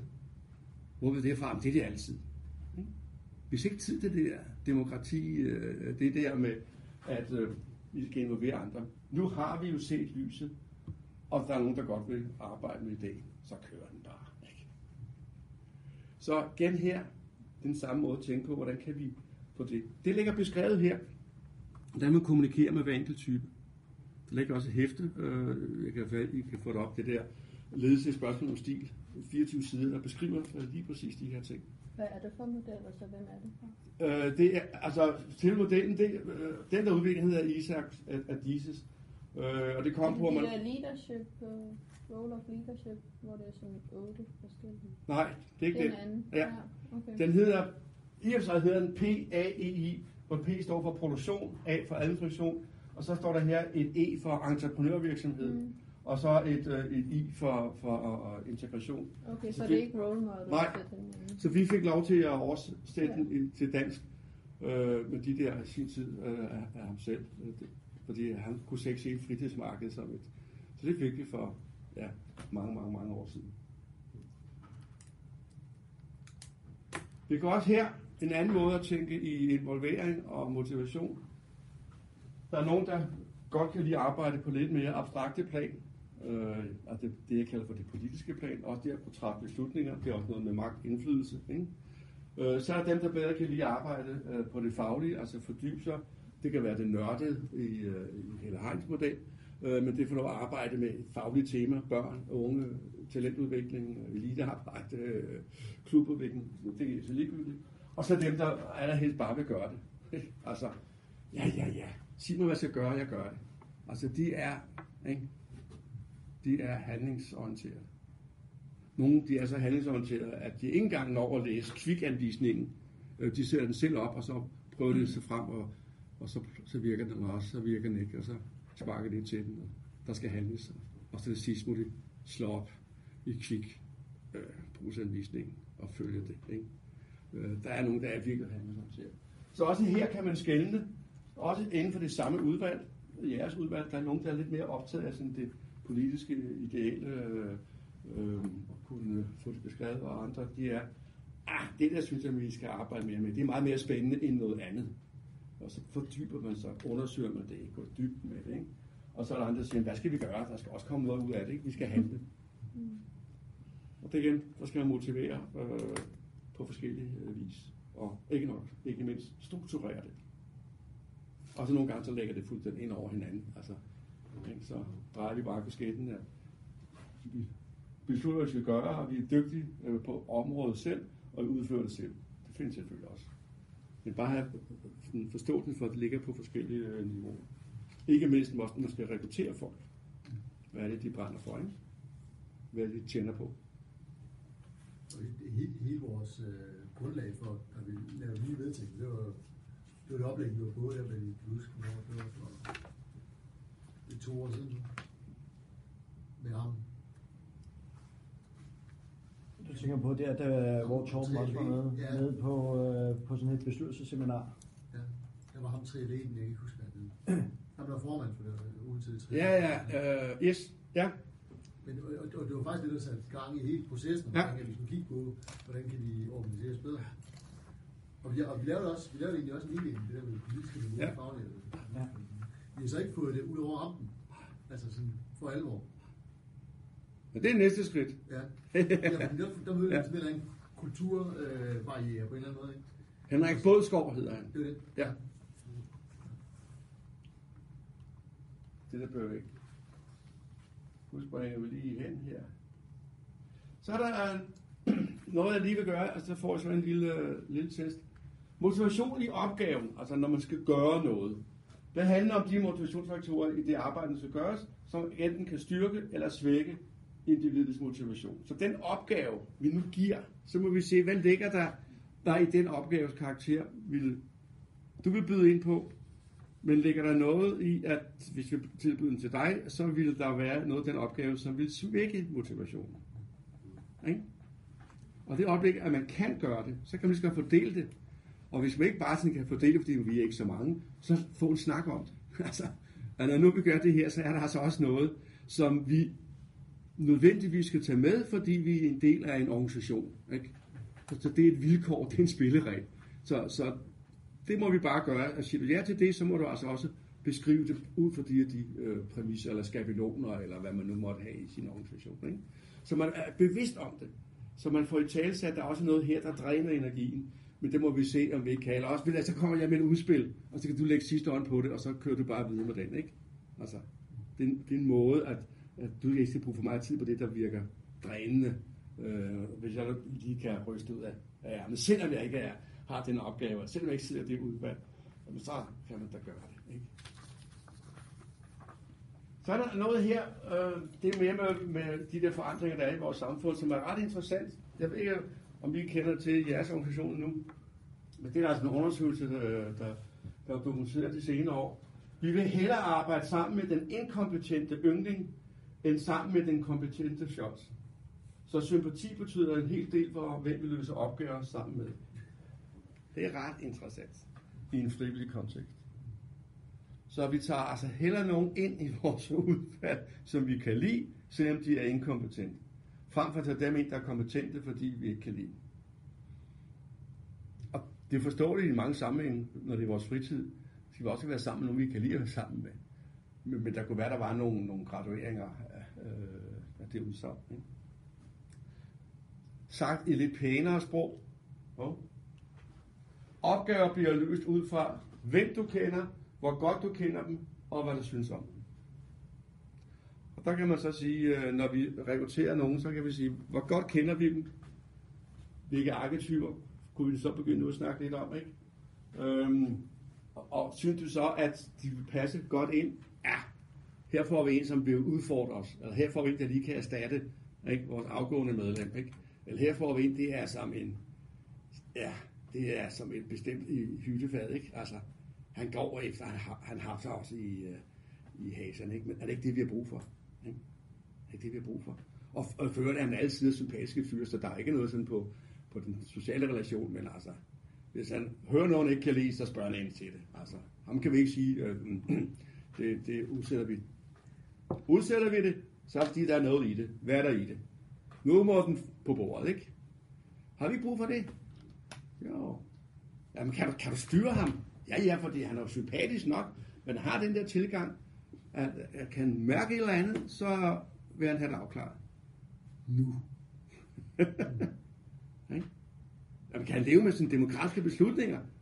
Ja, ja, altså, hvis vi bliver enige, og der er et flertal, ja, det kan han godt, men, øh, men så siger han det også. Ja, ja, ja, så siger han, det er jo ikke altid, at flertallet har ret. Ja? Men sådan er det i det her organisationsverden, så det er fint med mig. Ny opgave, ikke? Nå, man skal så ikke spørge, man skal ind, ikke? Altså, så får vi en snak, som, som tager ligesom højde for, for mange af de her ting. Ja, Der synes jeg så, altså det er det, der er fedt ved sportens verden. Det er, at vi er vant til fra banerne, at vi har de her lidt mere øh, bro- brode situationer der, Ja. hvor, hvor at der er altså store modsætninger blandt, blandt folk og Mm. så videre, ikke? Og det bedre kan fungere. Men jeg har så også set jeg så det i min egen klub der, altså hvor vi, hvor vi skulle prøve at så, øh, at så tage snakken om, at skulle vi nu tage nogle udlændinge ind, og ligesom begynde at bygge klubben op, ikke? Hvor, hvor der var nogen, der anrømmede, at det havde vi stoppet, fordi så begyndte der altså at ske nogle nye ting. ikke? Men, men nu er det kommet i gang, ikke? Og der er så også lidt mere battle, men det er på den gode måde. ikke? Ja, ja. Yes, der er lidt mere balle, men på den gode måde. Ja. Se, øh,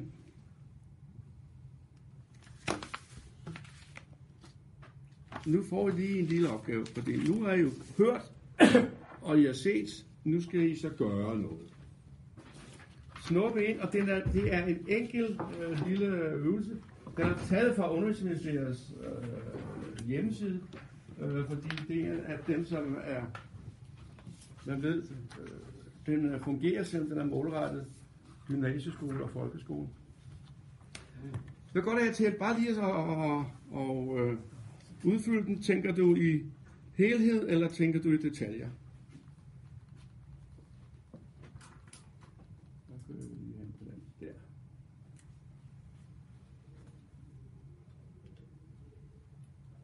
i et eller andet sådan lidt tilfældigt.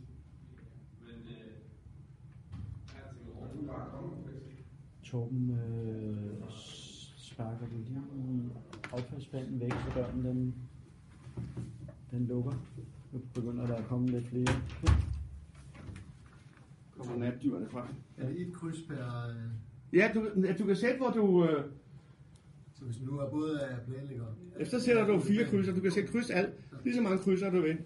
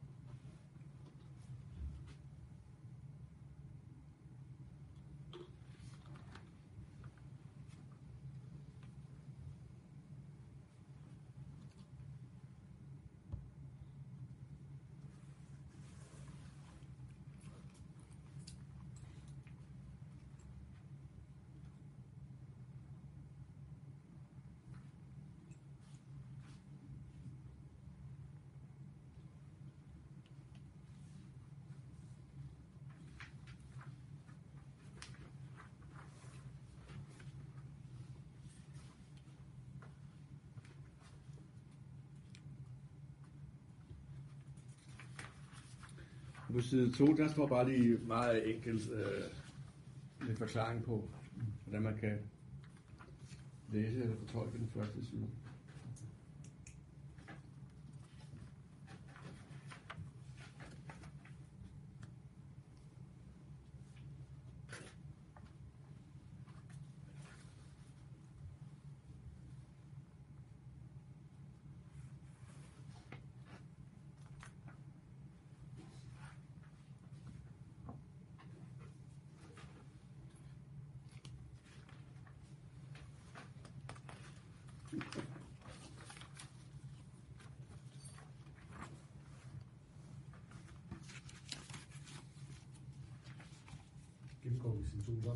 Ja, vi tager lige...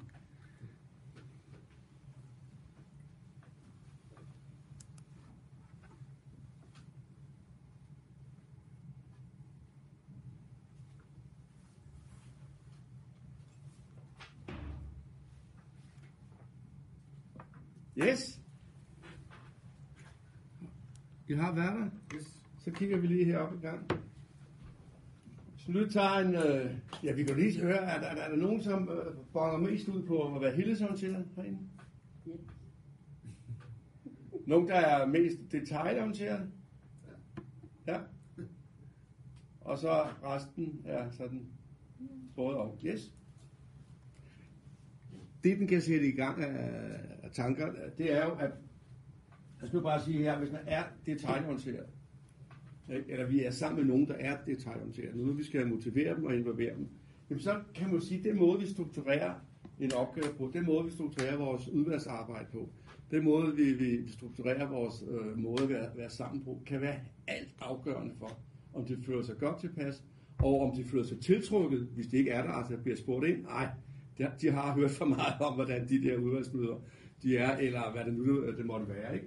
Så her, så er der, der er, det er det logiske, det skal være trinopbygget, det skal være en klar struktur. Vi har en møde, vi lægger møder fast øh, over lang tid. Man kan ikke bare indkalde, og når mødet først er planlagt, så aflyser man det heller ikke, for der er altid noget, vi kan snakke om, fordi vi har lagt en plan for, hvad vi skal nå i løbet af et år. Ikke? Sit, den der strukturerede tilgang til at, at være sammen. Man er faktaorienteret, frem for at man er sådan at sige, følelsesorienteret, eller den gode idé. Ah, ah, ah hvad ved vi? Ikke hvad vi tror, hvad ved vi? Heller ikke hvad vi håber, hvad ved vi? Ikke? Og det vil sige, der skal vi bruge øh, en anden måde at kommunikere på og være sammen på, hvis vi skal til gode se det behov. Hvem så lidt mere helhedsorienteret, ikke? Jamen, øh, er lige få, ikke?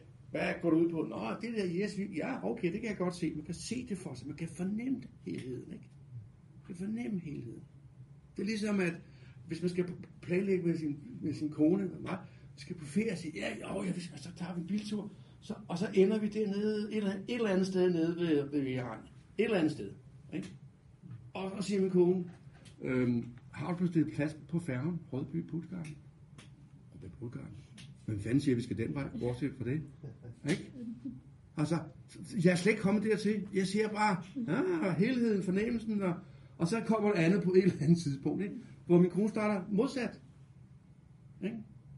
Skal vi have en overnatning øh, dernede, eller to, eller øh, så siger man, skal vi ikke bare finde ud af det, når vi kører? Hvis vi er, så kan vi da lige løbende udskiftning, og så jup, ikke? så er vi dernede. Ej, fordi vi skal da bestille hotel. Ah, der er masser af hoteller. Det er to pladser. Vi skal finde hele Europa, ikke? Kan I se? Det er to forskellige tilgange, som hver har sin fornuftige energi.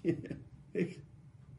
Men også det modsatte kan indholde sin frustration over det, den anden ser på som virkelighed. Ikke? Nogle spørgsmål, kommentarer til din mening? Den er meget enkel, altså utrolig enkel. Det er mere for at det der billede øhm, på, at der er nogen, der hellere vil starte for oven, end starte for neden. Altså, jeg har også, jeg har også flere, altså op, op, op i den øverste, bare lige så mange følelser og sådan noget, og den sjove historier. Men jeg går mest ud på det, detaljerne, så Ja. stort set på dem alle sammen. Ja. Det hedder. Så, så det må jo også være ligesom det, vi snakker om tidligere, at man har, altså man har jo et ben i begge lejre et eller andet sted, så kan det godt være, at man støtter lidt mere på det ene ben end på det andet. Ja, og så er udfordringen nogle gange, når man sidder et udvalg, det er, hvis nu, at, at alle støtter mest på det venstre, ikke? men også nogen godt kan støtte på det højre, så er det vigtigt, at der er en, der tager det ejerskab og siger, nu prøver vi lige at sætte benet over, eller vægten over på det andet ben. Ikke? Sådan at vi, at vi får den kompetence frem. For ellers så sidder vi fuldstændig, og så falder vi i den samme fælde, enten den er god eller dårlig. Begejstringen løber af med os, ikke? Og han siger, ah, lige et øjeblik, nu er der en, der må spørge, hvad koster det? ah, men økonomi, det kan vi altid. Nej, det kan vi ikke. Vi må have et, et, et fornemmelse af, hvor vi er henne. Jamen, det kan man ikke, altså. Det kan man ikke sådan. Jamen, er der nogen, der vil undersøge det næste gang? Er der andre forbund, der gjorde noget lignende? Hvad gør svenskerne? Hvad, altså, vi må have noget fakta nu. Ikke? Fordi nu er vi ved at være så meget oppe i helikopteren, at vi kan flyve uden, at vi hele tiden har maskinen. Ikke? Altså, det, det, det, men man skal have forståelsen for, at der er nogen, der kan påtage sig den opgave. Ikke? Det er det, jeg forsøger med med den her lille. I skal lige have den, fordi jeg sagde, der var fire. Fordi nu er det i forhold til lærer du bedst ved at se, høre, røre eller gøre. Og der er det lidt den samme. Der er lidt flere boller her set. Og I må sætte lige så mange øh, I vil, og lige så få I vil.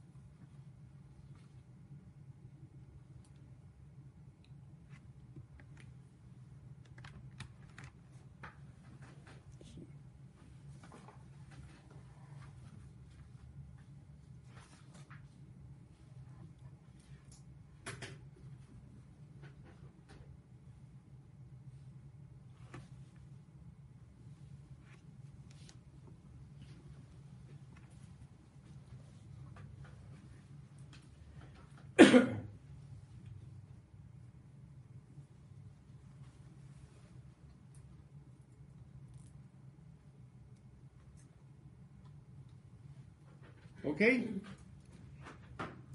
Når du sagde, så er den jo målrettet folkeskolen og, og gymnasieskolen. Men, men det er set oppe bag. Altså hvis man begynder at kigge på, hvad den her jeg lærer bedst, når læreren skriver på tavlen og bruger PowerPoint. Ikke? Altså, når vi holder møde, hvad er det så, vi kan gøre? Ikke? Skal vi sende noget ud? Skal der være et oplæg? Skal det være visualiseret? Øh, øh, skal vi selv øh, øh, skal vi sige, udfylde noget? Skal vi selv forberede? Skal jeg komme et oplæg? Skal vi hver for sig komme et oplæg? Skal det være skriftligt? Øh, eller, altså, det er den måde at tænke på, hvordan udnytter vi det, at vi har forskellige tilgange til, hvad vi synes, der er, der er, der er sjovest. Og vi kan bare tage eksemplet her. Hvis du har flest kryds at være røre, du lærer generelt bedst ved at røre. Jamen, I kender jo dem, som... Øh, altså, jeg har faktisk til det selv meget, det ved Benne, at bruge Lego-klodser, når man bygger visioner og laver værdier, ikke? Øh, og det er der vel sådan øh, tre fjerdedel, der synes, det, det er sjovt, og halvdelen synes, det er, jamen, det er mest geniale. Og så sidder der altså en, en, en, en, en fele, der siger, at vi skal kraftedeme mig da ikke øh, bygge med Lego-klodser, nu må da lige komme ind i kampen, ikke? øh, men, men, men for nogen, de bad dem om at skrive på en flip, så vil det være fra en gruppe med fem i hver, øh, så vil det være to, der vil køre med hele klatten, og dem, der er gode til at formulere sig. Ikke? Og det er så også dem, der vil fremlægge. Men laver man, øh, hvad hedder det, Lego-klodserne, så vil, vil der være nogle andre, der bygger. Fordi det er hands on. De rører, de gør, de gør ting. De gør tingene. Det samme gælder øh, trænerkursus. Jamen, skal vi starte med teori og gå ud i praksis? Ikke? Ja, jeg vil godt vide, hvad det går ud på. Andre siger nej. Syv, syv timer teori. Ja, og så lige, ja. Men andre siger nej til at spille, og så stopper vi efter hver fem minutter siger lige et øjeblik her. Det vi snakker om her, det er, hvis nu vi skal lave sådan noget spread reason så skal vi altså gøre sådan. Nå, okay. Nå, det er det, det går ud på. Ja. Og prøv lige at se, at ham der nu spurgte der, han gik ned i tempo. Hvis han nu skulle træne, så skal I sige, nu går vi lige op og snakke noget omkring forskellige energisystemer. Fordi vi oplevede, hvordan nogen syder til dernede. Så går vi fra praksis til teori. Og det ene er ikke nødvendigvis mere rigtigt end det andet. Men bare have forståelsen for, at for meget af det ene udelukker altså nogle andre og omvendt. Ikke? Så det er det der ene med at kunne, at kunne mixe lidt. Ja, det er det, der sker i praksis. Ikke? Der er nogle vekselvirkninger imellem de her felter. Ja. Og der er det bare de der denne her, fordi nu er så kort her, så vi har svært ved at gøre noget gennemført. Men bare det, I lige selv pludselig skal have blyant i hånden og sidde og forholde til noget. Sådan til, ah, hvad er det for noget? Giver det mening? Ah, det er da for enkelt. Ah, det er da for svært, det der. Nå, jamen, det er fordi, det er folkeskolen, ikke? Altså, så, så bliver man pludselig involveret på en anden måde, end jeg bare har stået gennemgået. Yes, så generelt kan man sige, specielt ved udvalgsarbejde, at så er det der med at, at se og høre, det har vi fuldstændig styr på. Ikke? Det, er, det kan vi fungere i vores systemer, ikke? de fleste steder. Men det at røre og gøre, det er vi knap så gode til. Der er nogen, der er det, men vi er knap så gode. Ikke? Vi har organisationer, ikke, som også blandt andet siger, jamen, øh, ingen øh, PowerPoint, ingen, ikke noget øh, skriftligt, vi tager det talte ord. Vi sidder ikke ned, ned vi, vi står eller går rundt. Jamen, skal vi ikke? Nej. Vi skal ikke sidde ned, fordi når vi sidder ned, så tror kroppen, at vi skal sove. Ikke? Så, så det er lidt tosset. Op og stå, går vi rundt, så laver vi nogle poster og siger, her punkt nummer et, det er indstillingen til økonomiudvalget, øh, budget for kommende år. Okay, tager vi en runde, går vi, går vi tilbage, så skriver vi selv, hvad vi synes, der er vigtigst for os. Vi ved nogenlunde, hvad vi kan forvente at få, men vægtningen af den. Jamen, det har jeg da ikke tænkt på. Nej, men det gør når det går. Walk and talk kender vi også. Men, altså, nu, øh, det er også det der med, altså, altså trenden i dag, også inden for uddannelse, det går imod, at man først skal ud og så praktisere, så bygger man teori om, ja. man bruger den efterhånden. Ja. Så hvis man skulle tage for eksempel sådan noget som øh, altså, alt det her teoretiske med planlægning og sådan noget, og omsætte til sådan noget praksis, så kunne det for eksempel være, ligesom vi snakker om, hvor det der med hvor kunne godt tænke sig først. Og så skriver man så altså strategien bagefter. Ja. Eller, eller en vekselvirkning. Så man går ud og prøver noget, og så har man så planen over, så ligger man så og justerer på den. Ja. Altså man både praktiserer det samme og udfører det samtidig med, at man øh, altså også ligesom arbejder med bestyrelsen op og så videre, og hele setup er jo egentlig noget, man praktiserer, og så ligger man og justerer på planen ved siden af. Og, og det giver jo i, i, i hvert fald i det, i det reelle arbejde nogle gange jo både en hurtigere, men også en nemmere vej til at finde ud af, er det bæredygtigt? Kan vi sætte turbo på, og kan vi så lave det mere for kronen, Eller, ah, det var vist godt, vi- vi startede her. Det her, det her tager længere tid. Det her er ikke aktivitetssamarbejde. Hvis vi skal arbejde sammen her, så er det kultursamarbejde. Og det skal vi takle på en helt, helt anden måde. Ikke? Så kan man måske også få, få flere altså, typer med ind i sådan noget arbejde som det her. Hvis der lige kommer ind, og så var de faktisk begyndt at trappe speederen på nogle ting med. Og så altså, den der ikke giver så mange møder og skulle tingene med, så er der nogle andre, der kan gøre det videre. Mm. Altså, der findes måske folk, der, du ved, der kan presse en dagsorden med. Altså, det er helt vildt. En, en, en minijobbørs. Vi står med denne her type øh, opgaver, der vil kræve det her. Vi snakker mange om, mange Ja. om, ikke? Ja. Ja, og, og som er afkoblet fra det politiske. Ja, ja. Ikke? Fordi der er det at gøre noget konkret, og det er ikke nødvendigvis bundet op på, at du også er politiker i gårsøjne. Ikke? Så byd ind. Ja. Yes, sidste, øh, for vi lover at være, være senest færdig halv. Det er den, jeg sagde, at øh, motivationsmodellen, hvornår giver det mening, det der med, den er ligesom fuldstændig øh, neutral i forhold til, hvilke arketyper man end måtte være, og hvilke øh, ledelsesteorier og modeller man nu måtte, der findes så mange øh, måder at, at, at skrive det på. Men noget, der er vigtigt, hvis man skal have folk øh, involveret, øh, og, kan, og kan se, hvad, hvad det her nu går ud på, det er faktisk, at man på en og samme tid opfylder de der tre øh, måder at betragte mål på. Altså, at de både kan se, hvad går det her ud på, altså det synlige mål. Altså, hvad er det, jeg skal medvirke til i? Ikke? Det er sådan den ene. At der er noget udfordrende i det. Og der for nogen, der skal man altså sætte overlæggeren lavt, og for i uh, Helle Heins model, der er der altså nogle typer, der kan vi godt sætte lidt, lidt højt. Det er derfor, vi beder dig om. Ikke? Det er også derfor, man nogle gange siger, at hvis man skal have folk til at gøre, eller skal have opgaver løst, så skal man gå til folk, der er nok at lave forvejen. Det er jo den kategori. Ikke? Der, der er nogen, hvor man siger, at de, de har rigeligt at lave. Det laver det er godt, men de skal ikke ligge ovenpå. Så skal det være opnåeligt. Der skal være en vis succesrate, Øh, eller, eller en vis sandsynlighed for, at det lykkes. Ikke? Og for nogle mennesker, der er øh, forholdet sådan, at hvis der er 80% sandsynlighed for, at det lykkes, og 20% for at få fiasko, så fungerer det bedst. For andre der er det omvendt. Jeg fungerer bedst, når jeg har ryggen mod muren. At der er altså 20% sandsynlighed for, at det lykkes, og 80% for, at det går galt. Når jeg først har det fornemmelsen, så lykkes det. Kender også mange af idrætslige sammenhæng, der er spillere af den type. Og så det ikke, noget på højkant, så lander de rundt inde på banen, ikke? Og det pludselig, hvad det altså, så kan jeg nok være. Hvorfor startede det jo ikke sådan, til, øh, ikke da kampen startede? Ja, hvorfor gjorde ikke det? Altså, der var det jo bare, ikke? Altså, der, der skal noget særligt på spil. Men de her, de er jo hinandens delvis modsætninger.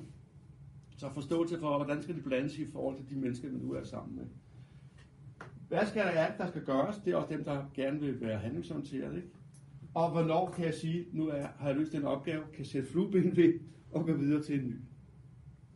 Det er den introverte nørd, kan godt lide det, ikke? Så skal man have medindflydelse, og i høj grad medindflydelse på løsning af opgaven.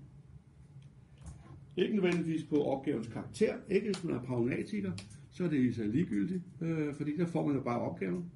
Men når man skal løse den, så giver det altså størst motivationsfaktor, øh, hvis man er medindflydelse på, hvordan. Som en vil sige, hvorfor holde hund og selv gø? Altså, det der med at delegere, det er blandt andet at sørge for, at nogen kan få medindflydelse. Både at sige, nu skal du se her, du vil ikke løse den her opgave. Nej, nej, nej, nej, ikke på den måde, du skal løse den på den her måde. Ikke? Jamen, så nu står jeg og løser den, du er bare min skriverkabel. Der er ikke meget motivation til det. Jo, for mig, men det var ikke det, det gik ud på. Så, så der skal være medindflydelse. Så øh, sørg for, at der er så hurtigt øh, øjeblikkelig øh, feedback som muligt, altså en tilbagemelding på, hvordan kører det? Hvad er der gang i? Ikke? Og der er nogen, øh, øh som, hvor det er mere nødvendigt øh, end andre. Men øh, at gå ind og rose en primadonna for, nej, hvor er det et godt stykke arbejde, det var lavet. Vedkommende tænke. Det demotiverer. Sådan en feedback, demotiverer vedkommende. Men hvis jeg kommer ind og siger, at det arbejde, vedkommende nu har lavet, har gjort en forskel. Jeg har lige fået to øh, breve fra, fra nogle forældre over i Hobro, som har skrevet, at det var simpelthen, at det er noget af det, det bedste, deres børn nogensinde har valgt, det var, at de kom ned i den lokale hockeyklub. Ah, da, da, du står bobler ind i du. Altså, vi skal ikke engang øh, bede vedkommende, altså, det bobler ind i, ikke? Så at tænke de der, så derfor er den jo så lidt mere neutral. Opnå anerkendelse. I arketypen øh, eller Heidberg er der nogle af dem jo, som jo direkte er afhængige af det, nemlig den ekstroverte. Men anerkendelse, det er, at man ud fra ens egen vurdering får en feedback, der gør, at man ser sig set, hørt og forstået. Ikke systemets kontekst, men i ens egen kontekst. Set, hørt og forstået. Okay? Så er, er man lykkes.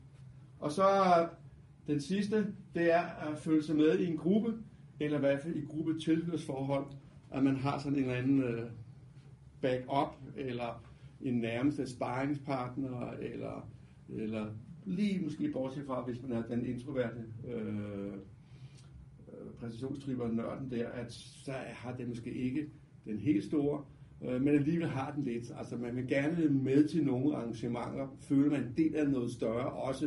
Det er ikke det, der er afgørende. Men for mange mennesker, så er det det der at føle sig med i en gruppe. Man arbejder sammen med dem, man godt kan lide, ikke? Apropos det. Vælger dem, man godt kan lide. Det er den Så jeg tager, ja, det er du, syv. du nævnte, Ja, da vi startede. ja. Her kan man sige, føle sig med i en gruppe. Der er to, der skal på valg i udviklingsudvalget. Tager du en sæson mere? Lige et øjeblik. Ja, hvis du gør, så gør jeg også. Eller to sæsoner, ikke? Altså, den der, den, den sociale relation betyder altså kolossalt meget i det, i det frivillige. Det, der er min pointe i, i øh, at tage den her med, det er, de alle syv skal være spil. Altså, det er ikke nok til at sige, ja, men du er med i en gruppe, ikke? og du får at vide øh, hele tiden, hvordan det går, godt eller skidt, ikke? Ja. Men hvis de, bare en af dem, der begynder at svigte lidt, så begynder den generelle tilfredshed med den situation, man er i, at falde. Så man skal altså skrue på, på alle knapperne hele tiden. Ligesom en lydmand. Altså, når man indstiller, ja, hvis jeg skruer lidt op her, skal jeg så skrue lidt ned der. Og hvis den pludselig der sker et eller andet op, så må vi lige øh, regulere. Så at det er hele spektret, der, som, spiller, som spiller sammen. Så I kan bare lave næste øvelse, når I laver en øh, rekruttering af et nyt udvalgsmedlem, og skal ud og fortælle, kunne du ikke tænke dig at sidde i udviklingsudvalget, og så spørger vedkommende, hvorfor mig? Eller hvorfor det? Og så skal man jo ikke starte med at sige, at der er ikke andre, der vil, vel? altså, ikke? Så skal man jo kunne sige, nu skal I se her, det vi laver, det vi sat i verden til for, det vi skal have gode folk til. Og det gode ved et udviklingsudvalg, det er, at det er noget, vi gør sammen. Ikke? Og vi, der er afregning med kasse 1. Altså, så det er ikke møderne for mødernes egen skyld, det er, at der skal komme noget ud af det. Altså, så kan man, beskrive, der kan man også bruge sådan en model, sådan en model til at sige, hvor, hvor sikker er det. Godt! Så, hvis I har nogle mennesker, I gerne øh, vil arbejde sammen med, at de både vil og kan, så skal I satse på dem. Vil de ikke, men de kunne godt, de har evnerne, så skal de motiveres. Øh, kan de ikke, øh, men vil gerne, så skal det uddannes. Og hvis de hverken vil eller ikke kan, så ud med dem, også. glem dem. Ikke? Så findes der tre slags mennesker og udviklingsudvalg. Dem, som får ting til at ske, dem, som ser på, at tingene sker, og dem, som undrer sig over, hvad fanden der skete. Ikke? Det der, det gælder selvfølgelig ikke lige jer, altså, vil jeg sige. så I kan have en god weekend. Så tak for nu, og undskyld for styrelsen.